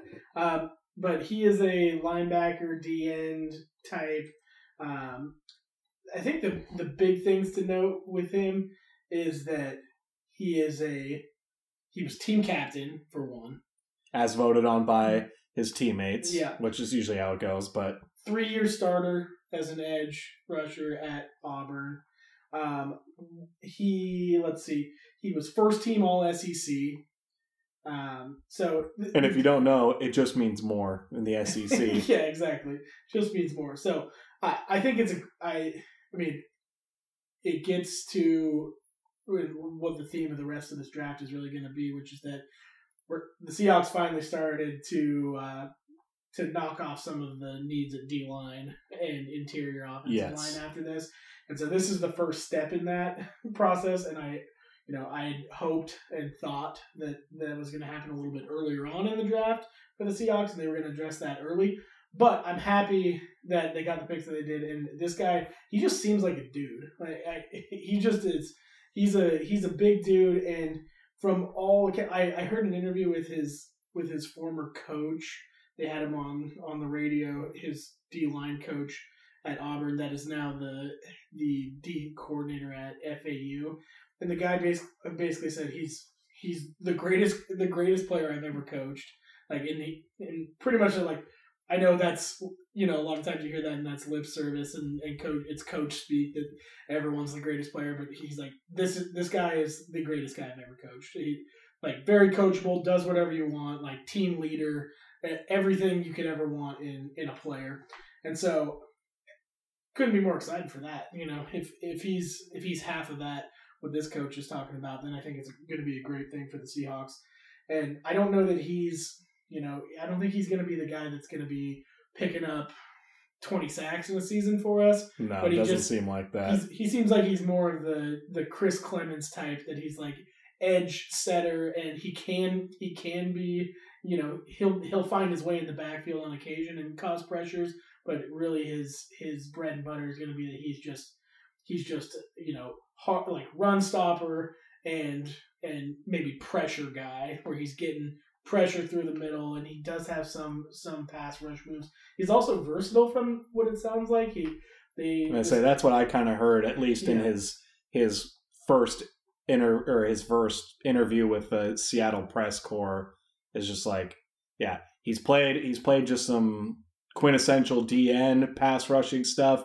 He's been an edge setting DN. He's also played some stand up linebacker. Yeah. They also pl- had him play some Mike linebacker every once in a while. yeah I think you'd said this before. I think that was a lot more with him blitzing as a linebacker. So not really like a yeah not really a backer backer, but Yeah. he's got he's got the kind of frame and athleticism that and he has reps at different spots that again it just seems like a common theme of where the Seahawks have been going and the NFL in general. Yeah. You got to be versatile. You can't just be a one trick pony and this guy seems like he kind of fits that bill that like yeah he's gonna be he's gonna have multiple roles that he can fill and more than anything i I don't want to switch to gears too much on on him but i don't have a lot of x's and o's on him to be honest i do think and we can talk about this more is it's like it, it's refreshing that they're getting back to basics it's like he's a first team all sec defensive end team captain played on a good team like sounds like he's probably a pretty good player. Watched minimal highlights on him. Don't need to. What I like is that in hearing his interview that he did, he seems like a guy that's going to be not only great for the culture in the locker room and a good teammate. The guy seems like he's going to be a fan favorite, especially if he can go out and make plays because he is an interesting dude. lunch pail guy He's yeah, he's looking like a first team all lunch pail guy. like he likes he likes to work on trucks. I think he said, you know, his yeah pride and joy is a 2014 Ram 1500 that he's like done a lot of work and like lifted and like he does the stuff himself and likes to tinker with it. Likes to fish. I think he said he's only been deer hunting, but he likes to hunt. Like he ran track in high school and played basketball. Like multi-sport athlete yeah just kind of yeah. just kind of an interesting dude that like seems really genuine and then like i said sounds like he's a good leader yeah and so like these are all the types of things that i think with pete carroll and company kind of like rounding out this team they're young like they've gotten younger obviously in the draft the couple last couple of years you need guys that are going to set the tone and he just he really feels like he's going to be an easy guy to root for Yeah. Like you know like not to track back too much but it's just like Jalen Carter, talented player, based off of the things that have come out recently, doesn't sound like the type of guy necessarily that tons of people are going to root for. And based off of what Not you're saying about the locker room, not building the culture, not exactly, Yeah. and I, this really feels like a culture pick and the type of guy that like, is he going to be a seven-time Pro Bowler. Maybe I guess that's for him to decide Yeah. realistically. But he definitely seems like the type of, much like you just said, Chris Clemons, the type of guy that's a tone setter and like Mhm. the type of guy that hopefully can really build up this team from just not just not just a stats perspective, but like be that type of guy. It's like, yeah, that's one of the leaders on the defense. Like everybody looks to him. He could be a vocal leader. He could also just be a guy who leads by example. He's going to do it all. And so I'm really excited about him. I didn't know anything about him until we picked him. Yes, Like I said, I'm basically basing most of my opinion on him on the phone interview that he did right after he got picked. I, I think I think Seahawks fans are gonna find out real quick. This is a guy that you could really root for. That- Just a good dude. that interview that I heard with his coach too. He his coach actually did say because they're like, "What do you want to or what do we need to know about him?" He's like, he and he actually said. This guy's gonna show up and bring his lunch pail to work every day. He actually said that on, on there, and I, I was driving in the car, and I'm like, "Ding!" Yeah. This guy. We need that- uh, we need that yeah, sound bite. guy- yeah, I know. I was gonna say we need to try to find that that sound bite on him because yeah, it's it, it was really it really felt like it was a, a match made in heaven for for this program right here. That he's he's our new guy. We're we're the ultimate Derek Hall stands over here. So I also saw from some of his highlights. I have no idea if this was from this past year or you know his junior or sophomore year. He's wearing number twenty nine as an edge rusher, which we always love guys that have kind of odd numbers. oh yeah. Don't know a lot of players that have worn number 29. Well, you know, in the NFL, you couldn't wear that number as a defensive lineman until last year or this year yeah. was- last yeah, I think it was year. last year maybe. Regardless, is it? Yeah, newer thing. Get But him, get him in the number zero. Let's go. no, I like the 29. I hope he keeps it just because, like, even at even at the college level, I couldn't tell you a single player that wears number 29 I wonder if there's ever outside of maybe that. a running back. You know, like running. That's more. That's traditionally more of a running back number. Yeah. But yeah, so I, that was like I said. I don't have a lot of X's and O's, and you know, I'm not an NFL scout or anything, so it wouldn't even matter if I had a bunch of. If I watched a bunch of tape, it could try to tell you something because I don't know what the fuck I'm talking about. All I know are the things that I do know, and sounds like a good dude, and he's got a cool number wearing it. And that's the things that we care about most on this program. exactly. Cool dudes. cool dudes, and I think Derek Hall definitely. Is- I think he's going to fit in. guy. Yeah, Can't he's going to fit in great. Can't wait to hear more about him. Speaking of guys that are going to fit in great, because I know I know you were big on this, and then once it happened, now we're really big. Zach Charbonnet. Cool baby. Yeah. Mentioned him a couple weeks ago on the on the pod as a guy to look for as second, third round type of guy for the Seahawks. And sure enough, with the second pick in the second round, Seahawks got Zach Charbonnet. Um, you, guys are gonna like him. I, I know that there's a lot of people that that think we just drafted a running back in the second round last year. This is a horrible pick. You couldn't be more wrong. That for one, as we mentioned last week, there are there's one other or there's two running backs on the depth chart right now for the Seahawks in Ken Walker and um, DeeJay Dallas, and DeeJay Dallas is hardly a two. It was a it was a big position of need. Yeah. they had to draft a running back in this draft. And Zach Charbonnet is a bona fide dude. He is he is uh, let's see. Last year he he had sixteen hundred and eighty total yards from scrimmage, thirteen hundred and thirty four yards from scrimmage the year before. He can catch the ball out of the backfield. He's a beast. Gonna- He's uh, they have him I think 6'1", 220, and he ran a four five forty. yeah, like, exactly. And He's- I, he's no burner by any- the four five. Honestly, is faster than I would have guessed going into it because Yeah. he's a big guy. But yeah, but, he can still score. He he's can- got he pop, still has yeah. big, he has big play potential. He hell, he had big play potential against the Huskies uh, multiple times in the last couple yeah, of years. for sure. Yeah, so he's he is a he is a really good running back, and I think he's the perfect complement to Ken Walker. I mean, we said this a long have the lightning and the thunder. exactly. kind of We said that a long time ago. You want to get that lightning and thunder, and he's definitely. I think he's going to slot in right away, like we said before. Ken Walker, we love the guy.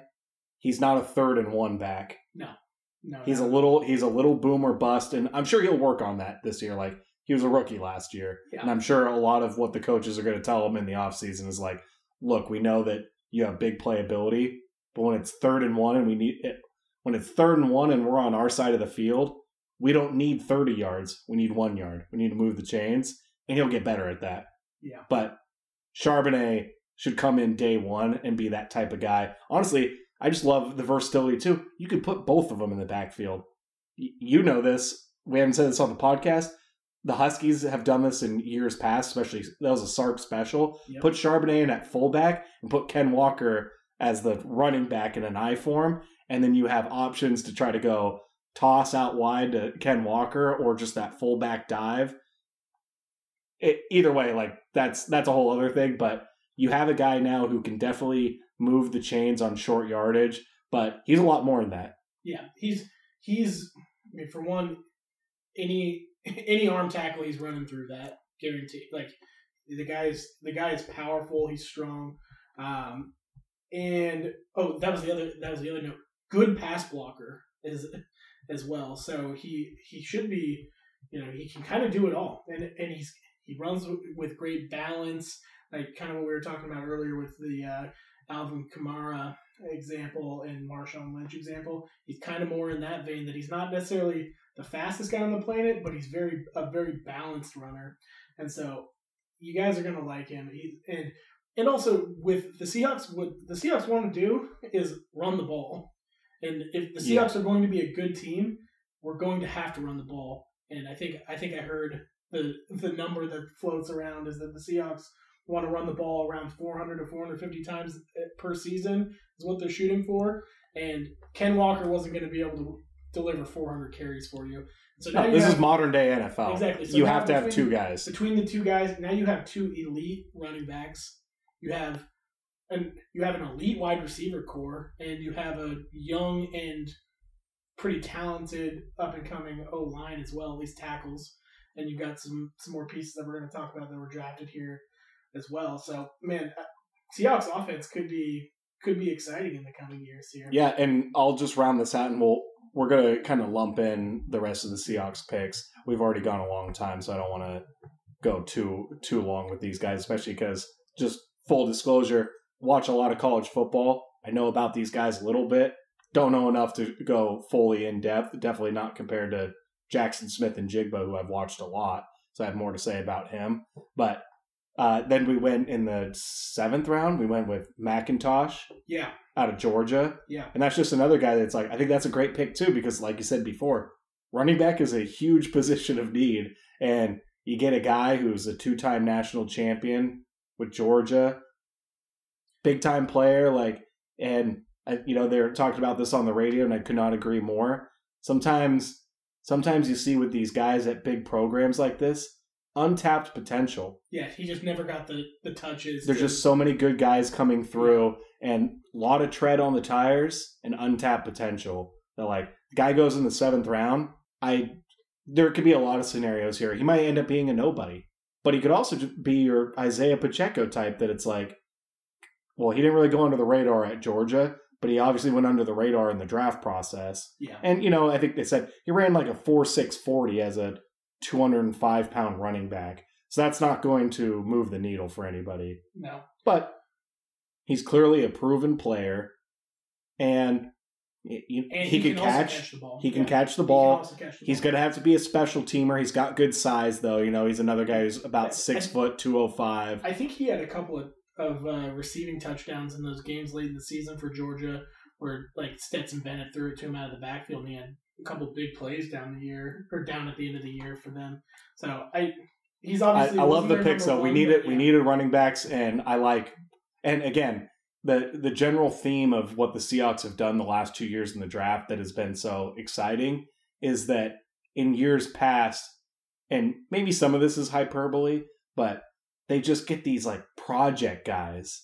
You know, you get the guy out of Texas Southern A and M Waverly Baby Home that it's like, well, this guy, this guy a couple years ago, you know, he was playing basketball and running track, which um, I, guess I just said that about Derek Hall or whatever. That was in high school. It was like, you know, and now he's new to football, but like you love the potential and blah blah blah. So we're gonna he played defensive end and or tight end in college, and now we're gonna make him a DN. And it's like no, just get a Yeah, Established player, always played there. Georgia. You're at a big program. You've been at the highest stage or like the highest level, and you've made it to the biggest stage. Like the guy's ready to be a pro. Yeah. and I like that about him. So I think they did a good job rounding out the running back spot.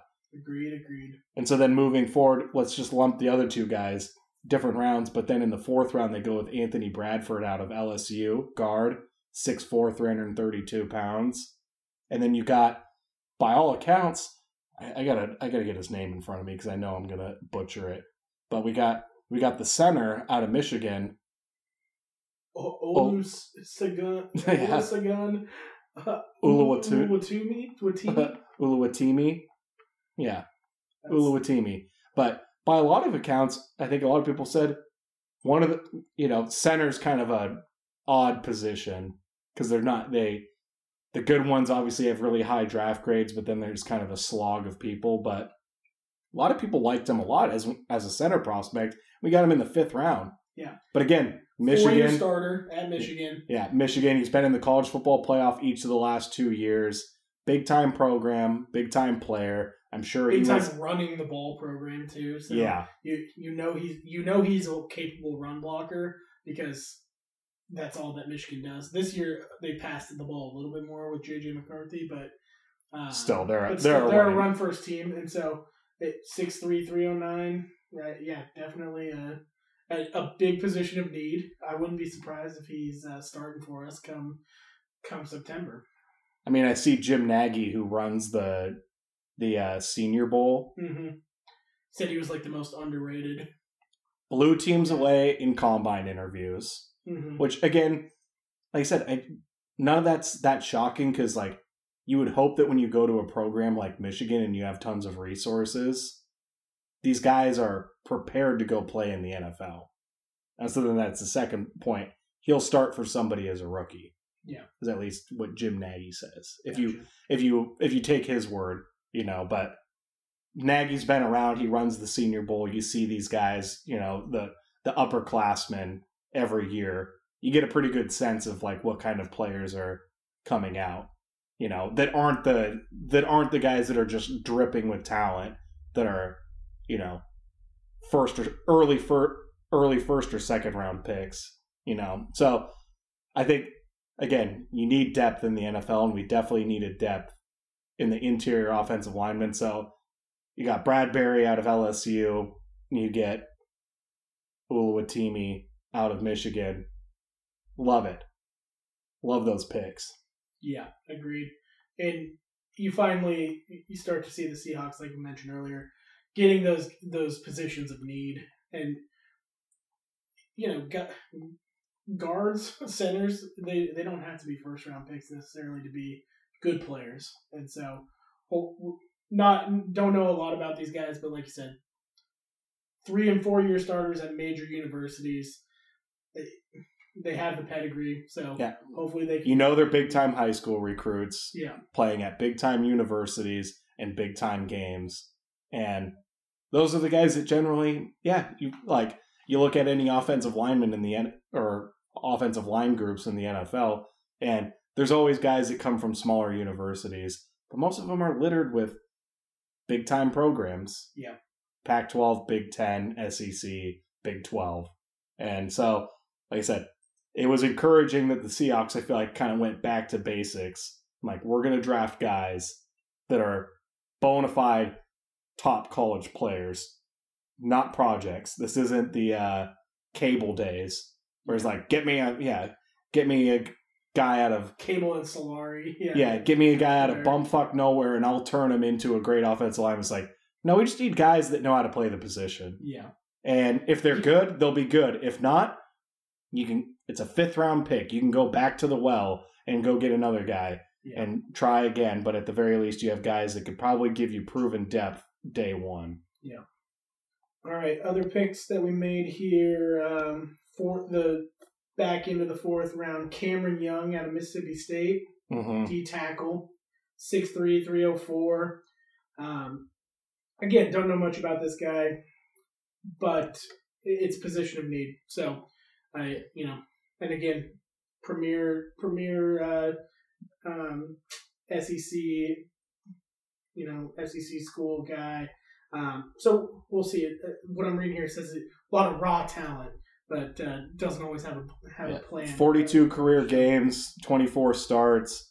Uh, I heard Rob Rang on the radio. He actually said he was part of his uh, Rang gang, Oh, which kind of like falls into the lunch pail gang type guy. It's just like kind of you know, kind of got that dog in him. Uh, he actually said that reminds him a bit of uh, Jarran Reed. You know, obviously who we just brought back, but like he's he's six three three oh four. That's actually pretty good size, but like not some crazy imposing size. You know, Eh, but I think again he's just going to be a guy who's going to be ready to come and work. yeah, And like I said, position of need, fourth round. You're looking for guys again that hopefully fit your culture and are going to be able to fit in. And it seems like don't know a ton about the guy, but it seems like he definitely checks those boxes. yeah, So again, like I think it's a good pick. And then same for uh the other guy we got out of Michigan right before, Mike Morris. Yeah. Basically copy and paste the same things we were saying about Oluwatimi, the center. Big time program. He's been in the college football playoff each of the last two years. 6'5", 275. That's great size. Yeah. It's only 22. He's actually one of the younger guys yeah. that we got here towards the back back of it, but it's really good size. Again, it's a fifth round pick. I think you're getting you're getting guys though that are probably closer to NFL depth players, less of a project. And I think that's where, where the Seahawks need to be. Agreed. They're not in a position to be trying to, you know, find a diamond in the rough. And maybe some of these guys can be that. But you need guys that are used to playing high level football.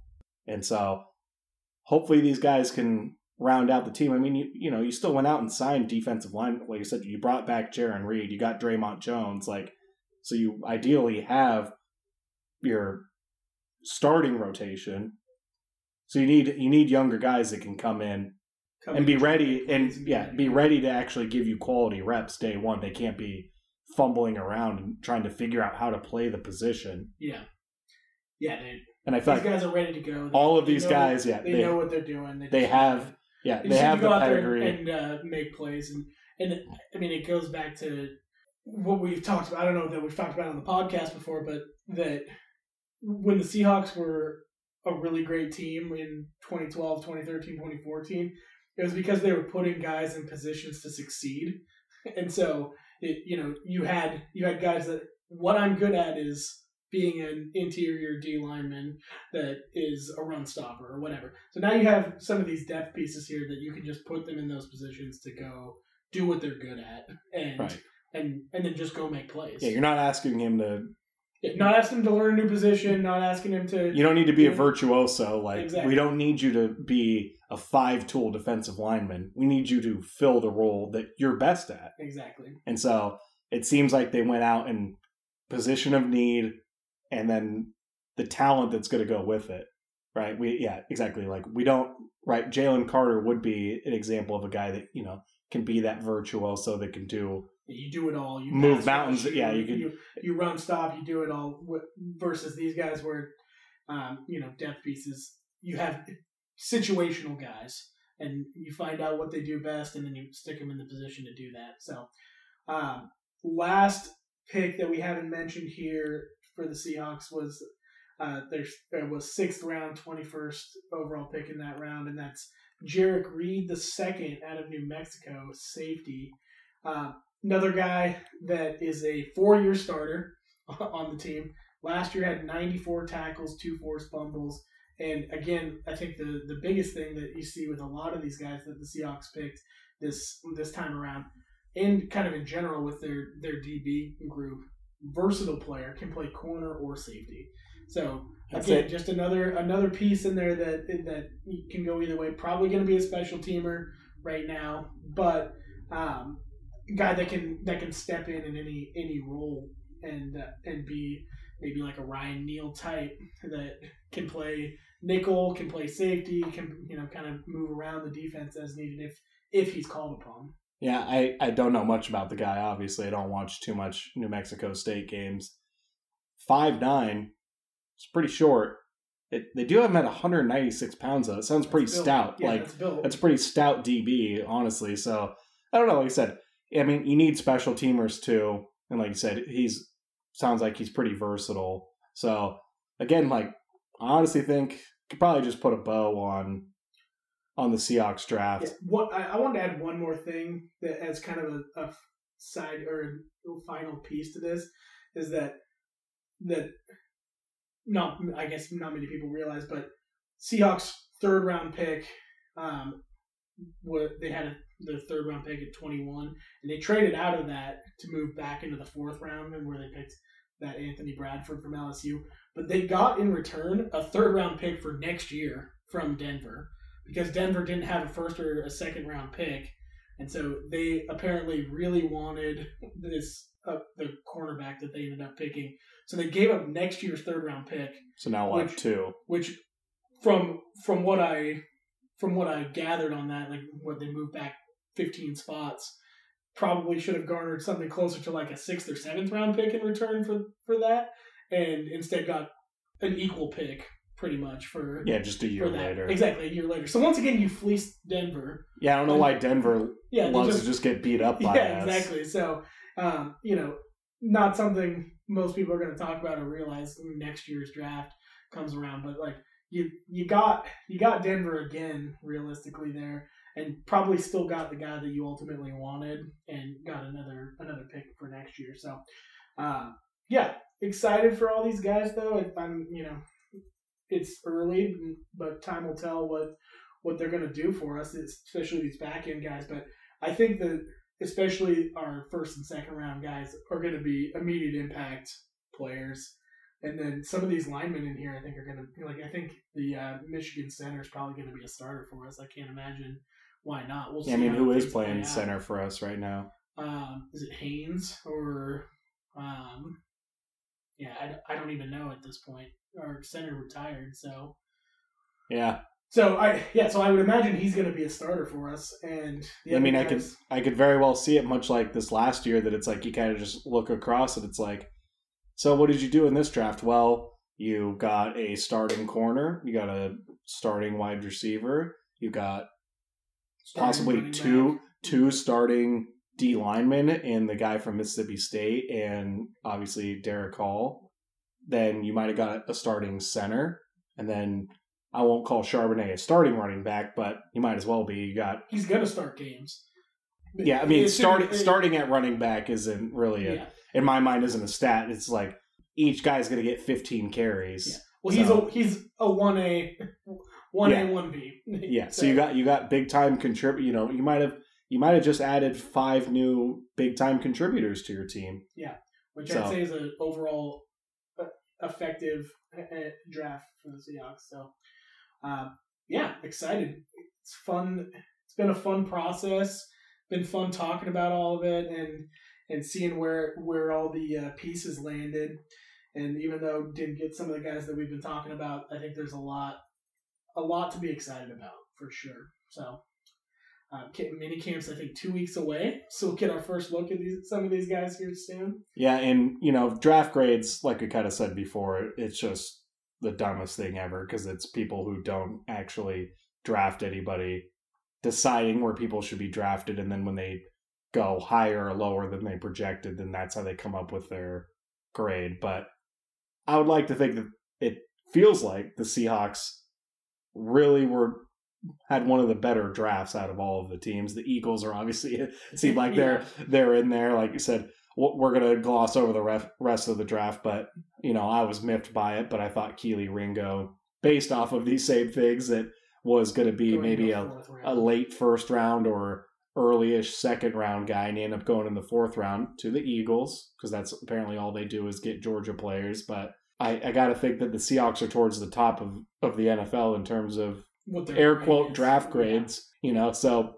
and like I said, I think there's easily four or five guys out of this, you know, any year that you have a draft and you can get four or five guys that can be contributors, then I would call that a I'd call that a big win. And you saw it last year. You had a lot of contributions from young players, and you got to think those guys are going to get better this year. You bring in a fresh crop of young players that are going to contribute, and honestly, I think the Seahawks are just in a great position right now.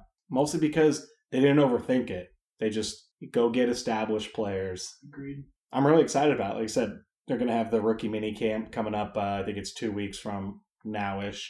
Get a chance to see these guys a little bit more, at least in Seahawks uniform and pads, and I'm sure there'll be more conjecture about how they look. It's really exciting. I think we've I think we've touched enough on the draft now. We've gone you know over an hour and a half at this point, so let's just uh, take a break real quick, and then we'll we'll get into some Husky football talk.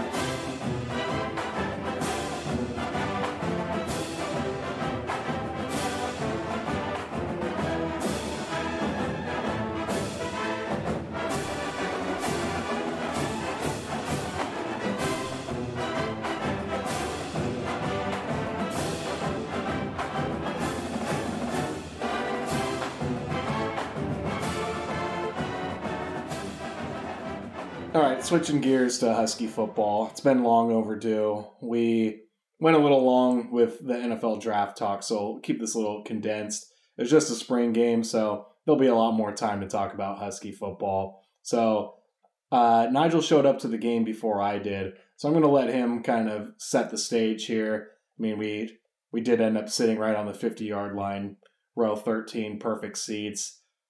Beautiful day. Yeah, sun sun, was coming out. Nice, nice mid fifties Seattle spring day. Um, yeah, I got there, got there a uh, little little bit before Luke, watching some of the drills, hanging out. Um, wanted to give a quick shout out real quick. So I was sitting there um, on the fifty yard line, got my my sweet seats, and I'm I'm looking around, getting the lay of the land, and I noticed a Letterman's jacket in front of me that that looked a lot like my my uh, high school alma mater colors and uh, peeped at the at the right the right arm on it and said Sultan Sultan uh, High School. So kind of looked around and started noticing that all these guys had Sultan High School gear on, and uh, took a look over to my right, and sure enough, the head coach and my former O line coach at Sultan High was uh, sitting right there. So shout out to uh, Ben Murphy, coach, and uh, and Rick Rudd. He wasn't my coach, but I, he was my teacher when I was there. So that was kind of fun to see. see Good to the, see uh, some familiar yeah, faces. some familiar faces, and apparently they got a, a good squad this upcoming year. So uh, shout out Turks football. We we love you. We're Yeah, and, uh, support you. Ben Ben gave us a formal invite to uh, Oh yeah, so Sultan Sultan Turk Media Sultan Day. Turk Media Day. Throwing throwing some heat at the at the coaching staff there. So be ready for that. yeah, Coming- I told you, Ben, in the moment, no softballs here. All right, don't don't invite us unless you want the heat. yeah, So that's right. So we'll we'll have our credentials uh, all lined up and be ready for Sultan Media Day. it's okay. We got a special place in our heart for Sultan Sultan football, so we'll That's be kind. But Go Turks! yeah, excited excited to see how the Turks do this year. But it's always good to see people from the Sky Valley out at out at Husky Stadium, especially on a beautiful day like it was Yeah, on the spring game. But absolutely. So so watched some drills. Luke showed up, and uh, eventually the the game got started off. And uh, purple versus gold, offense versus defense, and the uh, the defense really really came to play to start start off the spring game. They they uh, jumped out to an early lead in the game, got a couple of picks right off the bat. Um, yeah, Demo and Penix yeah, each yeah, Dylan each Morris threw a pick. threw a pick uh, to Javion Green um, on the on one of his first passes of the of the day, and I trying to remember. I believe it got um, it was a pick six on that one. It wasn't. A I think they blew it- I think they blew it at- Close, yeah. I, I like they blew the, picks. five. I like they blew the picks dead basically because they don't want offensive players. Yeah, they don't want. Pretend they don't to want Demo tackle. going to tackle somebody. Yeah, so I think they kind of they kind of blow it dead basically after he picks it off. But Yeah, but Javion Green made a really nice play on the ball. Got got in there. he's a Uh, guy that's fighting for a spot too. That cornerback spot. Yeah, that cornerback room is is it's got a lot of talent and there's there's open positions there. I think the only position that is probably locked in is Mish Powell, at, who is going to probably play at the nickel spot. Yeah, that's a big move. Yeah, because he's such a good tackler. Um, and again, we're we're going to talk a lot more about I think the starters on this team as we get closer to the season and throughout the year. So I want to focus a little more on some of the guys that aren't necessarily the traditional starters here, but just to kind of recap again. But they're fighting for a spot. yeah, so they're fine. Yeah, exactly. He might be a starter. Um, and then, but um, following up with that on the, I believe the very next drive, um, Penix was back out there. They were alternating ones and twos pretty much every other drive. So Penix was back out there on the next drive, and then he threw a pick um, to who was it Elijah on that? Jackson. Elijah Jackson on that one, and um, again, really good, really good play. Went and ran underneath the receiver on it and just just beat him to the ball. And another guy that's fighting for a job on that. On I that say I think both crew. both those guys they're like fringe. They're fringe guys. Probably, that you know, like- Jabbar Muhammad, the transfer from Oklahoma State. You figure he's probably looking to take one of those spots at at corner. and he looked really good. Yeah, he didn't have that many reps. I feel like because he also kind of picked up a little bit of an injury, didn't he? Hit somebody. Yeah, I think he. I think he, He made a or tackle and kind of got a something, yeah. He kind of got a stinger, and I didn't see much of him the rest of the day. But you figure he didn't transfer here to be a backup, and he had a lot of experience in the Big Twelve as a starter. So which isn't saying much. I- yeah, I guess that's a good point. But but we have a we have a good history with uh, guys from the Big Twelve coming here to play. So um, yeah, I think But Elijah Jackson and Javion Green, I figure both of those guys. guys that need, fighting for a need to make plays and they they were out there doing it. Um, So that was encouraging. yeah, that was definitely encouraging. They were, and really the the whole. I mean, the first probably eight or nine drives, the defense was getting stops, getting three and outs or or four and outs because they they were being a little aggressive with some of the calls just because it's spring game, so they're going for it on fourth and shorts on their side of the field on occasion. But the defense was getting stops and looking really good. Um, guy that guy that uh, near and dear to my heart, not really, uh, who's been kind of a bust for for the D line. Um, uh, uh, Bandes, Yeah, Jacob name? Bandes. Jacob Bandes, a guy who was pretty high recruit, four star guy. Thought he was going to be a stud when he came in. Hasn't done much. He had a really good day. I think he had two straight pass pass blow or pass knockdowns. Was in on a bunch of tackles. He was all over the place. So that was promising. Just because if there's anywhere on that defense, I- know last year the defense kind of struggled with the DBs early on the on in the year, but it seems like as the year went forward, it was more the D, interior D line and run stopping that was more of the issue. And so seeing him at least out there making plays, some of those guys like Tuli Latuli, like I know he's gonna be he's gonna be doing his thing. The the edge guys are gonna be doing their thing, but it was good to see um, a guy that had high expectations for for the last couple of years finally making some plays out there. So He's got to do it against somebody other than his own team, though. Like that's kind of the thing. Is that Absolutely. yeah, he's been a little bit of a disappointment, but you know now's the time. Yeah, exactly. And like I said, there's a need. There's a need for interior D linemen on this Husky team to step up and start making plays, and he did it. He did it at least in the spring game. So you just gotta gotta carry that momentum over into fall camp and then the regular season. But yeah, he's like I said, he's a guy that we've been waiting to see pop off the page, and he definitely had a good day at the spring game. So that was encouraging. But there's a lot of guys, honestly, on that D line that, like, you know, guys like Bralen Trice and ZTF, like they're obviously we know they're studs. Yeah. we know they're studs. We know that they're gonna they're gonna get theirs and they're gonna be the bell cows of that edge pressure. But honestly, that was one of the bright spots I thought, especially because Sav'ell Smalls, you know, entered the transfer portal. Yeah. You know- and now you're finding out why. It's because some of those other ex or D end and edge guys are really talented. Yeah, one guy comes to mind right off the bat is Maurice Heims. Yeah, He's a guy that I've been big on him since la- or last year when I went I went to the spring game myself and watched him and and and that was he was like the best player of, of the day like made every play. And so I I didn't know anything about him last year and Luke's like oh yeah they've, they've got they've got big plans for that guy. And, and once again he looked really good. Yeah, he's one of those guys that he, you know, he reminds you a lot more of uh, a Chris Petersen type recruit, which Kalen DeBoer, in a lot of ways, you know, kind of reminds you of Chris Petersen in the sense that it eventually, I think the Huskies are going to be recruiting on a way larger scale, much like Chris Petersen did as his tenure progressed.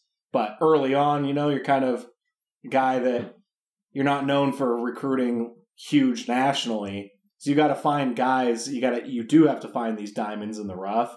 And just a big kid that originally from Germany, and I think he came to the United States. I think in California, started playing high school football.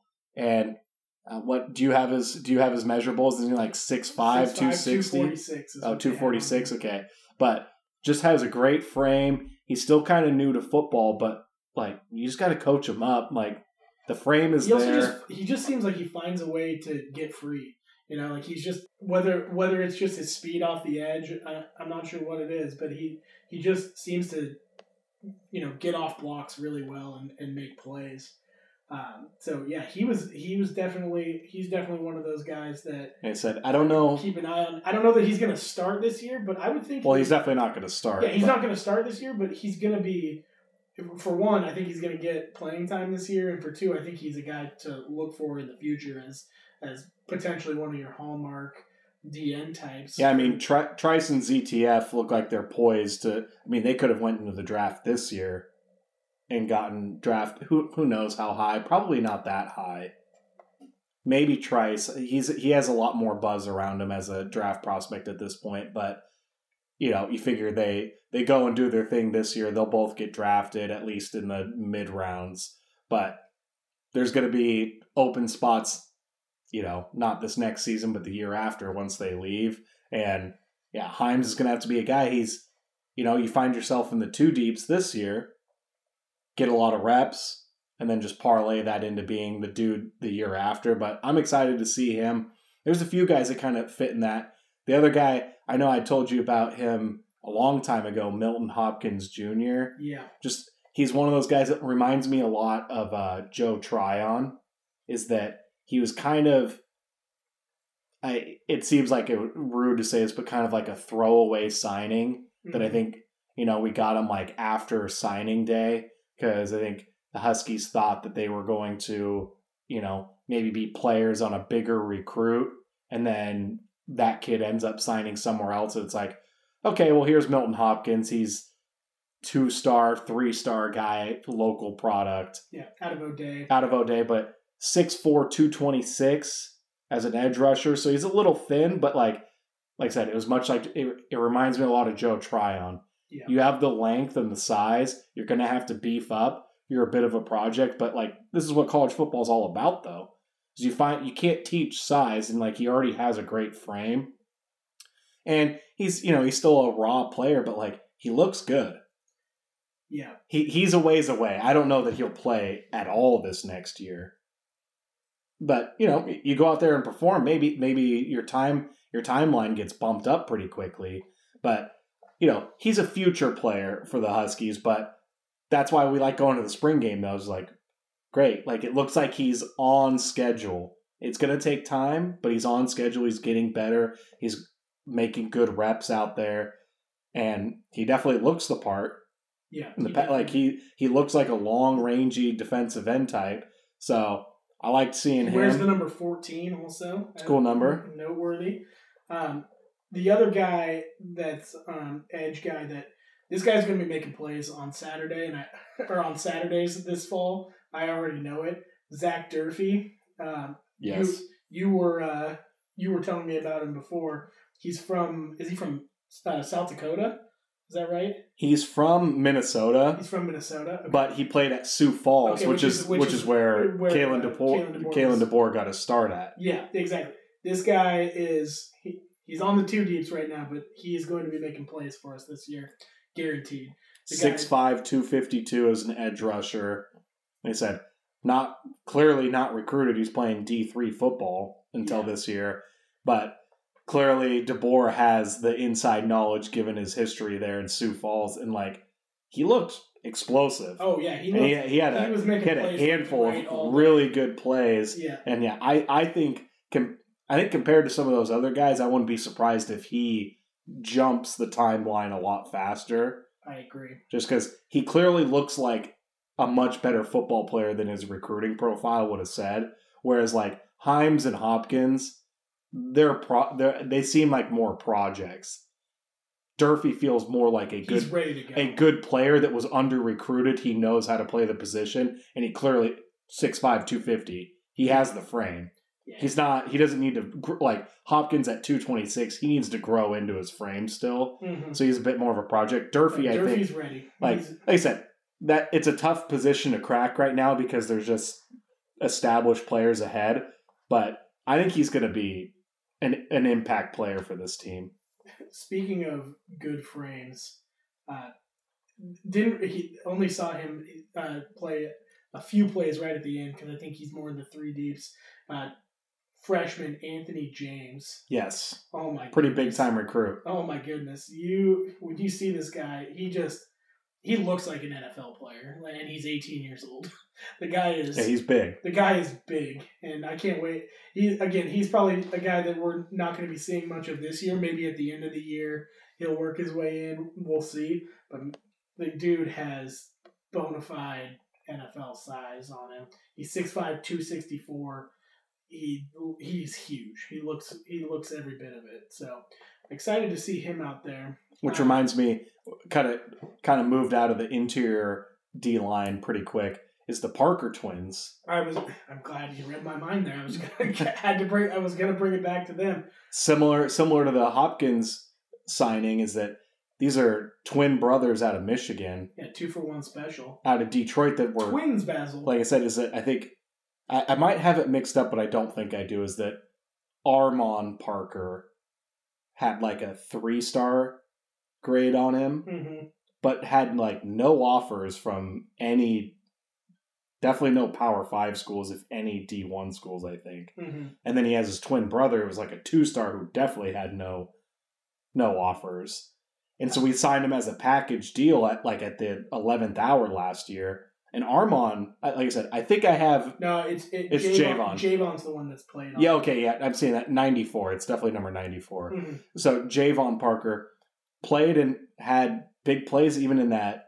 Yeah, even in the In the Alamo Bowl, Yeah, Like had I think he had a sack or maybe it was a sack or a tackle for loss, like kind of late in the game. Mhm. It was pretty yeah, big down time. At, down at the end of the year, he, Jayvon was playing quite a bit. but they're they're four- both six three, three hundred plus pounds. Like I think they're going to be, especially Jayvon, is going to be a big part of that rotation this year. Absolutely. Yeah. And so, like I said, th- there's still there's still a lot to prove with a lot of these guys, but I think there's a ton of potential there. Absolutely. It, anytime you can stack the interior with 300 pounders at the at the college level, it's a good sign.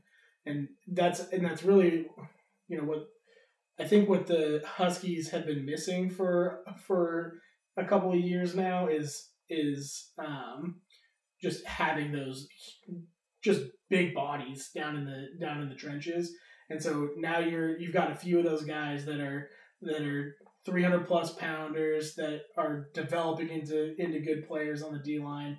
And so I, I you know I'm hopeful that's that's going to be what it takes to to compete against the best teams in the Pac-12 for sure. But but Yeah, you have to further you have to on be to that because the I think the the obviously the goal for this Husky team is not to be doing well just well against Pac-12 schools. It's be vying for a college football playoff berth this year. yeah. If you're going to be playing Alabama, Georgia, Ohio State, you have to have You have to have a- three deeps of guys that exactly, are over have to have- 300 they have to be pounds. 300 pounders, and they have to be impact play. players. Exactly. And so, like I said, there's still a little bit of projects, under recruited players with great frames, but at least in Jayvon's case, already last year as a true freshman, was making good plays, especially later in the season because I think he still kept his red shirt. No, he didn't. No, he didn't. He Okay, yeah, okay, yeah. So I, am seeing that now too. Yeah.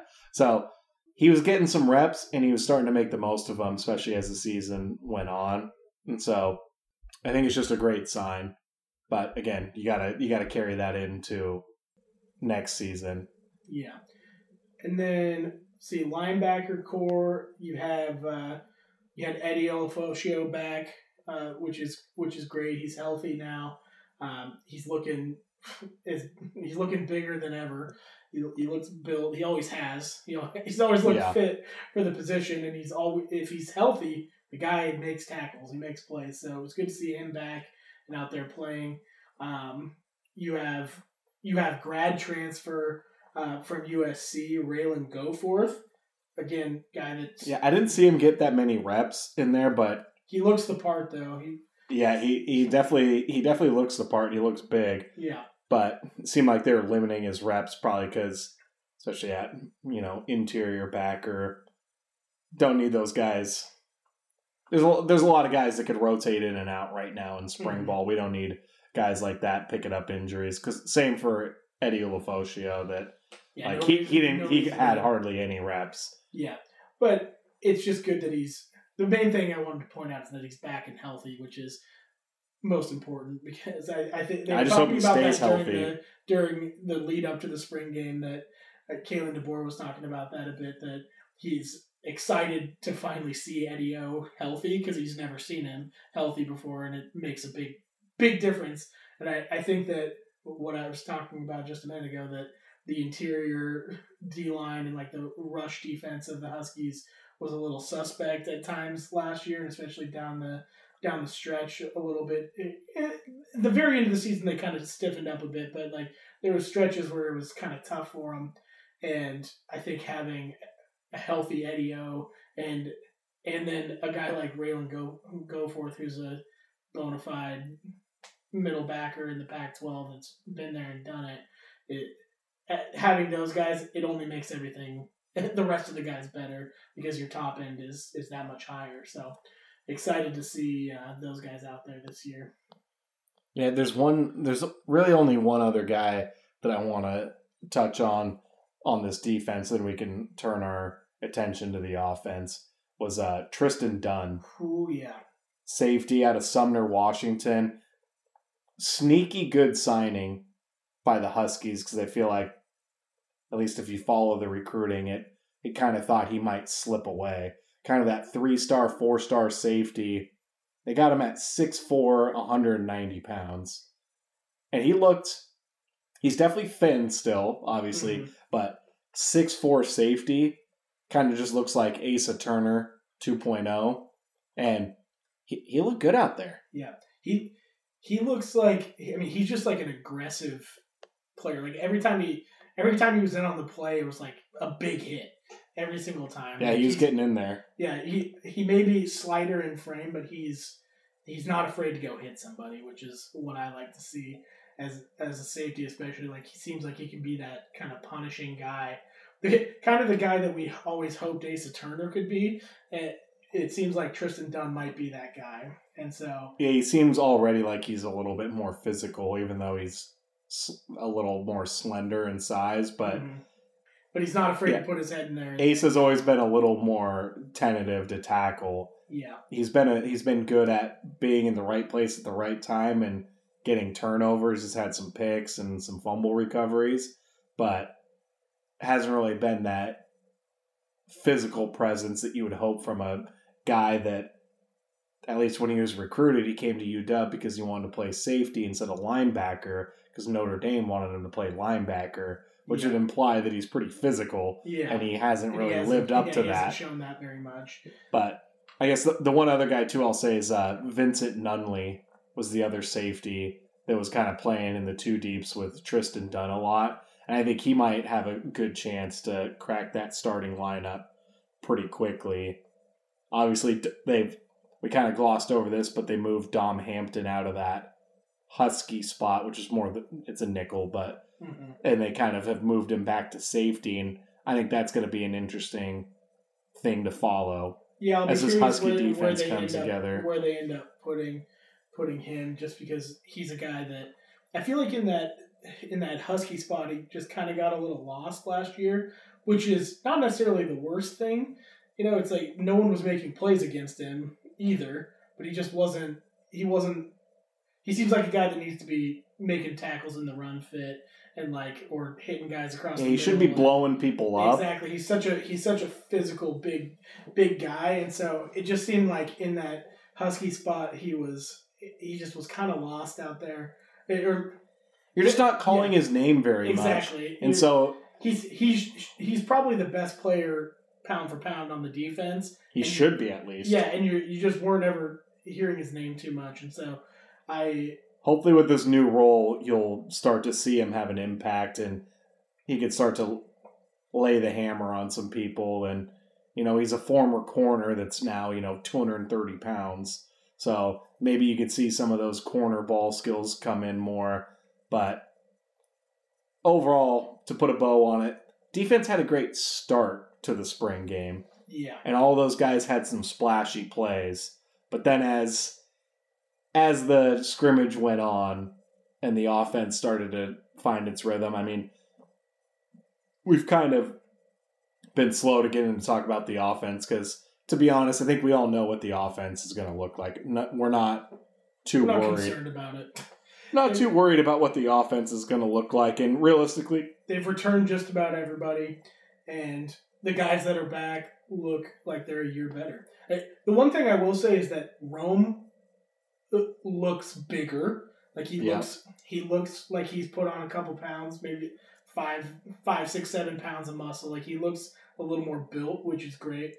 He also, as he, he showed this throughout the game, uh, seems like he can just get open for a 15 yard pass at any time that he wants, and Penix can get it to him at any time that he wants. It's like it after that pick um, that Penix threw. It, it seemed like once that happened, he was just like, okay, well, I'm just gonna throw to Rome now, and Yeah, you almost kind of got the first down. impression early in the scrimmage that it's like, let's not just pick on the defense and throw it to Rome every time because we know that that's an option. Like, let's try to work other yeah, let's try to get Giles Jackson involved, and let's try to get some of these other guys. yeah, and then they kind of fell down like, all right, we should probably get back to some more basic Husky offense here. And then mm-hmm. Odunze, he just looks like a guy. He looked very confident. That is just like I will just get open whenever I want to be open. Yeah. And then Penix will just put it right on him, and then it was just like first down, first down, first down. Like yeah, he they can. they've got that that like 15 yard like throw to the sideline back back shoulder like down so well now and it it they had it last year too but it's just like it's another year Yeah. of practice on it now and it just looks unstoppable I mean, you Okay. like the numbers were in last year's that I think the Huskies had the best third down conversion offense in all of college football, and you could attribute that to a lot of things, but it's pretty easy to see even just from the spring game.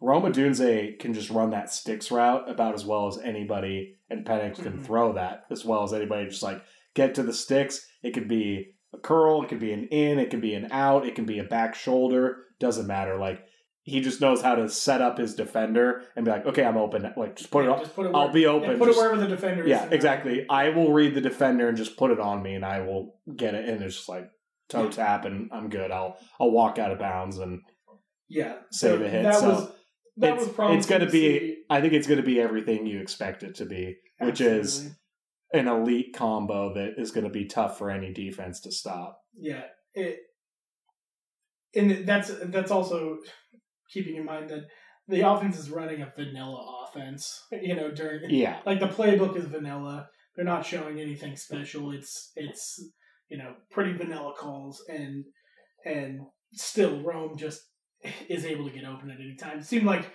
Jalen Jalen McMillan didn't have that many reps in the game. It seemed like I don't know if he But he picked had- up an injury or something, yeah, but it was similar with him. With so early on, there was some short routes that he was running that it's just you know they they run that little trips combo route that they love to run and and they did the same thing last year and it's like Jalen Jalen McMillan's open every time when he wanted to. So the those guys, I mean, there's no doubt that's going to be a a the receiving room for the Huskies is unbelievable. And, Yeah, I say and it's only getting better.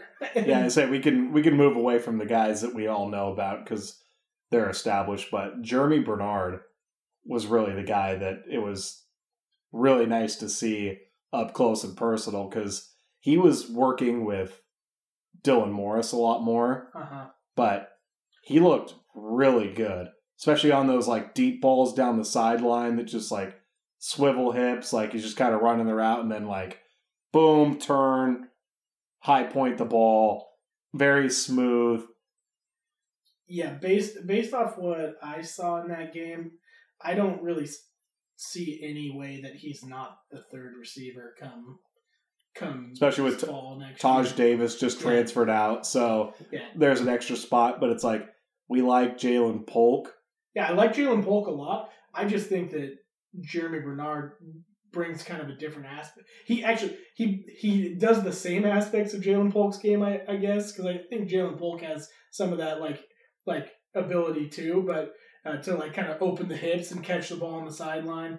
But I think Germie Bernard is just better at it. and Yeah, and he's pretty stout too. yeah, he is. Is they got him at like six one, almost two ten. yeah, Uh, yeah, Like he's he's pretty stout, and like I said, in this game, he mostly was targeted. It seemed like on downfield throws, Mhm. but he also strikes me as a guy that Like, get him on a slant or a drag route across the middle, get the ball in his hands. Like he could be a problem running. Didn't really see it in the spring game, but I know that that's a part of his game. Yeah, well, part of that too is that that Dylan Morris uh, it just by Sucks. virtue yeah sucks and by virtue of his game is I don't think is as good as throwing the ball over the middle as Penix is because he's shorter and so he's looking for more of those down the sideline throws and so Germie Bernard had a couple of big catches in that game few that few that uh, that were thrown out of bounds too because Demo sucks that he Yeah, he still had- made the catch Yeah, he had one that was really nice, but he was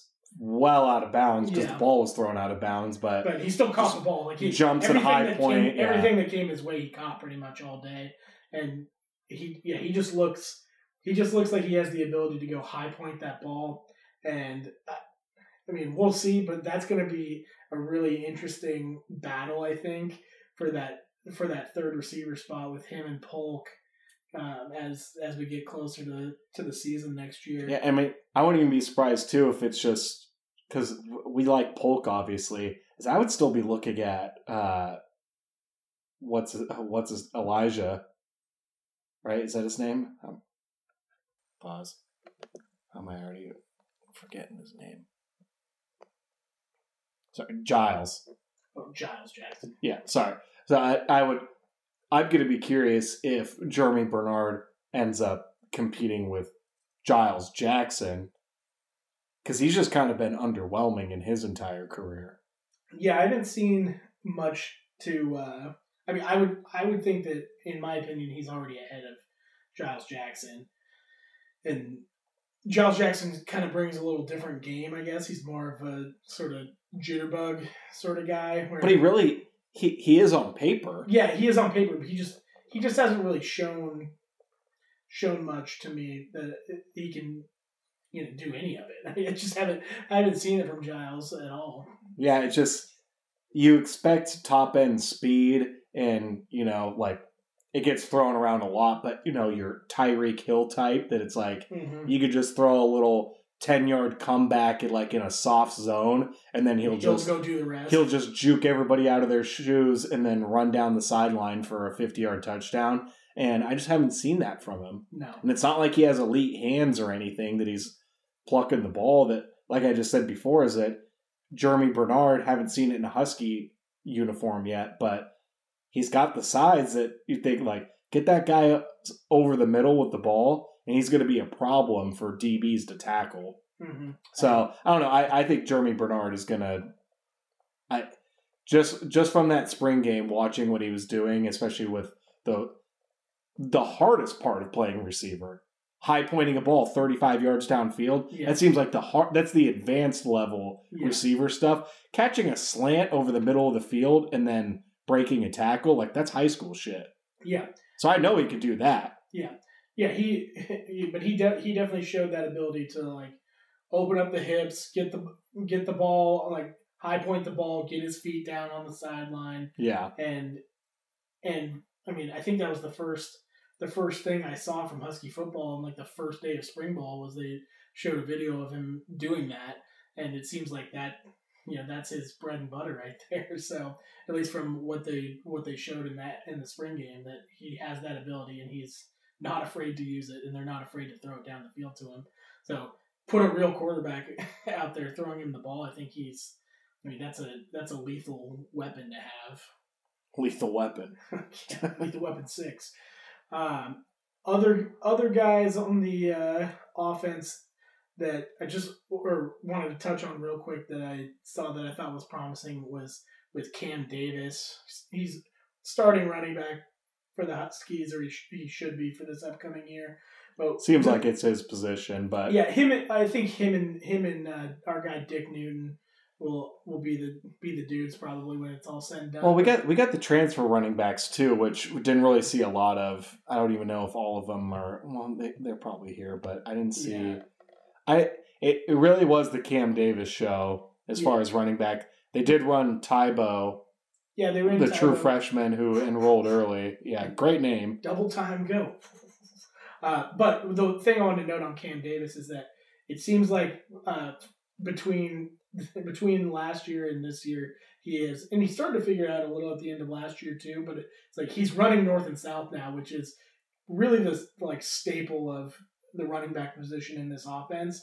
I think bef- before Cam Davis, you know, kind of like to try to bounce around or take it wide and try to outrun Wanted to be want to be a jitterbug Exactly, and try and- to and, break runs and- instead of just putting his head down. Yeah, and so he's. It looks like he's really figured out that in this offense he needs to go north and south, and and just take the four yards, and that because the offense is so good, you go do that.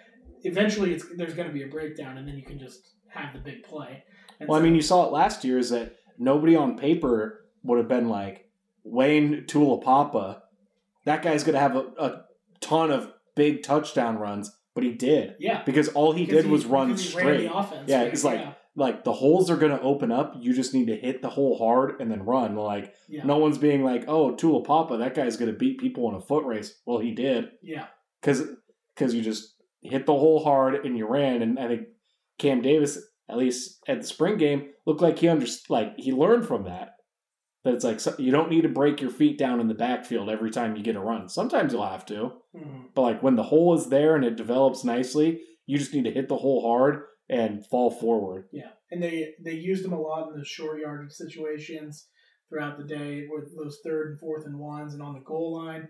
And I, I think he he got most of them, you know, if not all of them. He got first downs on them when he was in there. I mean, that's really touchdowns on them, which is really like th- that's the most important thing. It's like when you get you, don't necessarily have to be a great running team all the time, but when you get into the red zone, you definitely have to be a good running team, and you have to be situational third and third and shorts. You have to be able to to run the ball up the middle and get those. And so, from what I saw, it looked like he was doing that a lot better than he was last year. And so, yeah, I think that's I think that's promising. And then you've got some other, you know, that Dillon Johnson guy that transferred from Mississippi State. I think he's an interesting interesting prospect there. Um, the, the one that uh, Mike Leach said was soft or something Oh, that he called right. out. You remember that guy? So he- yeah. he he could be an interesting one. Six foot two, two hundred sixteen pounds. So he's a pretty pretty svelte guy. You- Yeah, he, he's a pass catcher. is he okay? Yeah, that makes sense if he was in the air raid. But Yeah, that's, I think that's a big guy. That's a big running back. So he's bigger than than Dick Newton, or two sixteen, and Dick Newton's two fourteen. So similar similar size, similar frame. So we'll see that that running back room's got a lot of guys in it. It's like Sam Adams, pass catcher, that haven't even really seen him yet, but he's a highly recruited guy. So he could be he could be out there. NFL bloodline. to NFL bloodlines for sure. Um, Yeah, Daniyel Ngata. We didn't see Yeah, uh, we no didn't see Daniel him at all, but Yeah, he's was he he was Arizona State. yeah, Yeah, he's also a smaller guy that can be a pass catcher. So, I mean, I think Cam Davis definitely has the reins on this, especially as much like Wayne Taulapapa was last year, is the guy that is going to be more of the between the tackles runner, and then you have some of these more hybrid running backs that are going to probably catch more balls out of the backfield and maybe be space guys. hmm But I Cam Davis, we've liked him for a long time. Yeah. And I think he's at least if we're using the spring game as, you know, the last checkpoint, you know, or the, you know, the most recent checkpoint, he keeps getting better hmm and adding to his game. And so I think he's poised to have a really good year. Like. Taulapapa had a really good year last year, and Cam Davis also had a nice year. And so if he can If he can, take what he did last year and then absorb some of what Taulapapa did last year, absorb some of those carries, I don't see any reason why he can't be over a thousand yards. And he already he had a ton of touchdowns last year, didn't he? yeah, he, he he already was a short yardage guy. In Yeah, he already- he had- so He had to have had close what fourteen touchdowns or something like yeah, that. something like that. So don't know if he will repeat with that because I mean that's a lot and 13, 13, yeah 13 touchdowns. rushing touchdowns. It's pretty good in a season where you played 13 games. Absolutely. so pretty exciting. But in general just to kind of recap how the game went so the defense started off really hot and took a you know they have kind of a funky scoring system. It's not you know it's just defense versus offense. So they t- went out to a huge lead i will say the offense kind of got gifted uh, some scenarios slash yardage because if you remember early, the defense keeps getting stops and they're practicing punting and kind of playing it more like a real game, and they're Yeah, punting they it and then They start the ball on the offense's own twenty yard line. or inside the twenty inside a lot of the time. and then so they had a lot further to go to get into field goal or into a territory where you're in scoring territory. Yeah, and then they and then they just the kind of put up. the ball at the four Yeah. yard line. Yeah, and then- But So really, it's, it's situational Yeah. practice. So. But then also the offense, I feel like got a lot more realistic got too. That they're like, we're gonna run the ball to Cam Davis up. We're at the forty yard line. We're gonna run the ball up the middle to Cam Davis and keep moving the chains. Spam it, spam it to Dunze a few times, and then the offense started to click and score touchdowns. yeah,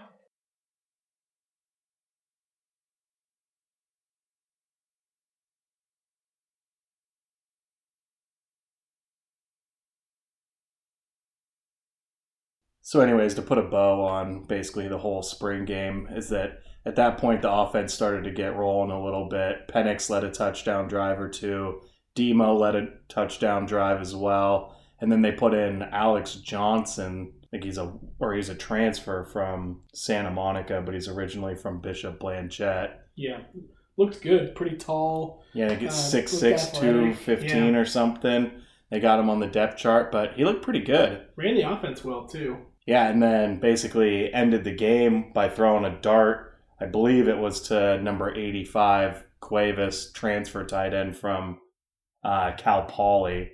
But just threw an absolute dime down the seam right over the top of the defender, and he, the tight end went up and snagged it for a touchdown. And naturally, as soon as the offense took the lead for the first time all day, uh, DeBoer blew the whistle and called it called it ball game. Classic offensive coach move there. Yeah, but uh, it was fun to see somebody else get in just because, you know, Demo, he seems like a likable enough guy, but seen enough of Demo. Like, He's garbage. yeah, and we can all agree on that. and honestly, like with DeBoer's pedigree as an offensive minded coach and the talent, as we just talked about for, you know, the last bit, re- recap in the spring game, is they should be a good enough team that if Penix gets hurt, which to be clear, last year was the first season in his college career that he didn't get hurt, he played in all the games.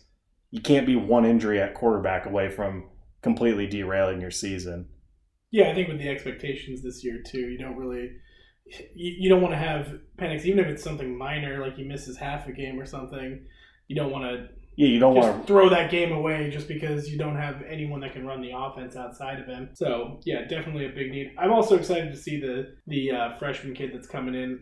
I don't know where he's going to line up in the depth chart. He's also really young. Yeah, he's going to be like 17 when he shows up on campus. So Yeah, he might He not- might- he might be down the depth chart a little bit, but just for future Yeah. future stuff, I'm excited to see him out there too. Yeah, so we'll see if uh, Alex Johnson, that's his name, right? I already forgot. Yeah, Alex Johnson, I mean, had some pretty good years at Santa Barbara Community College.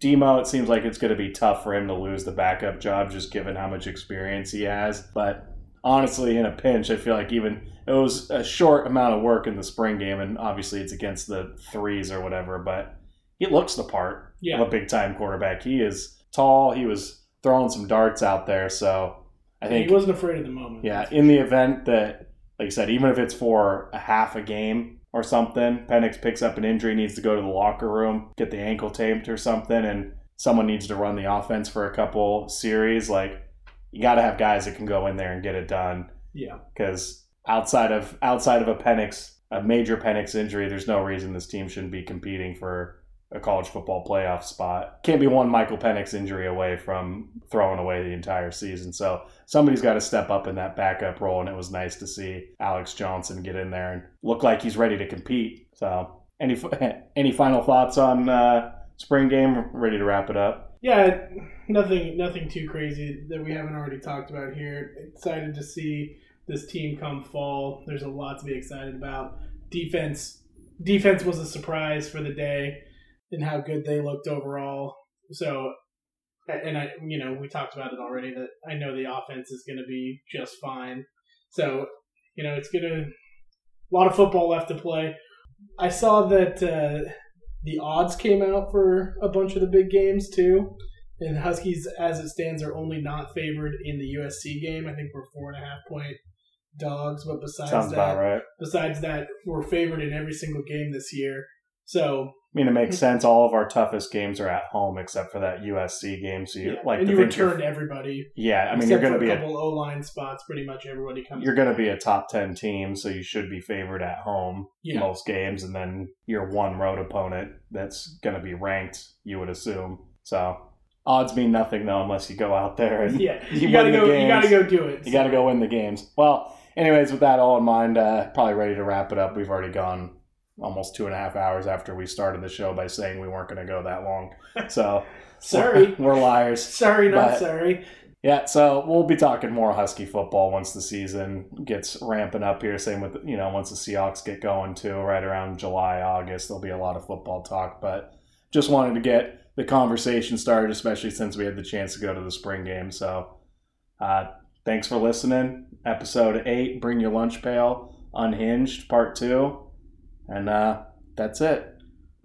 Adios.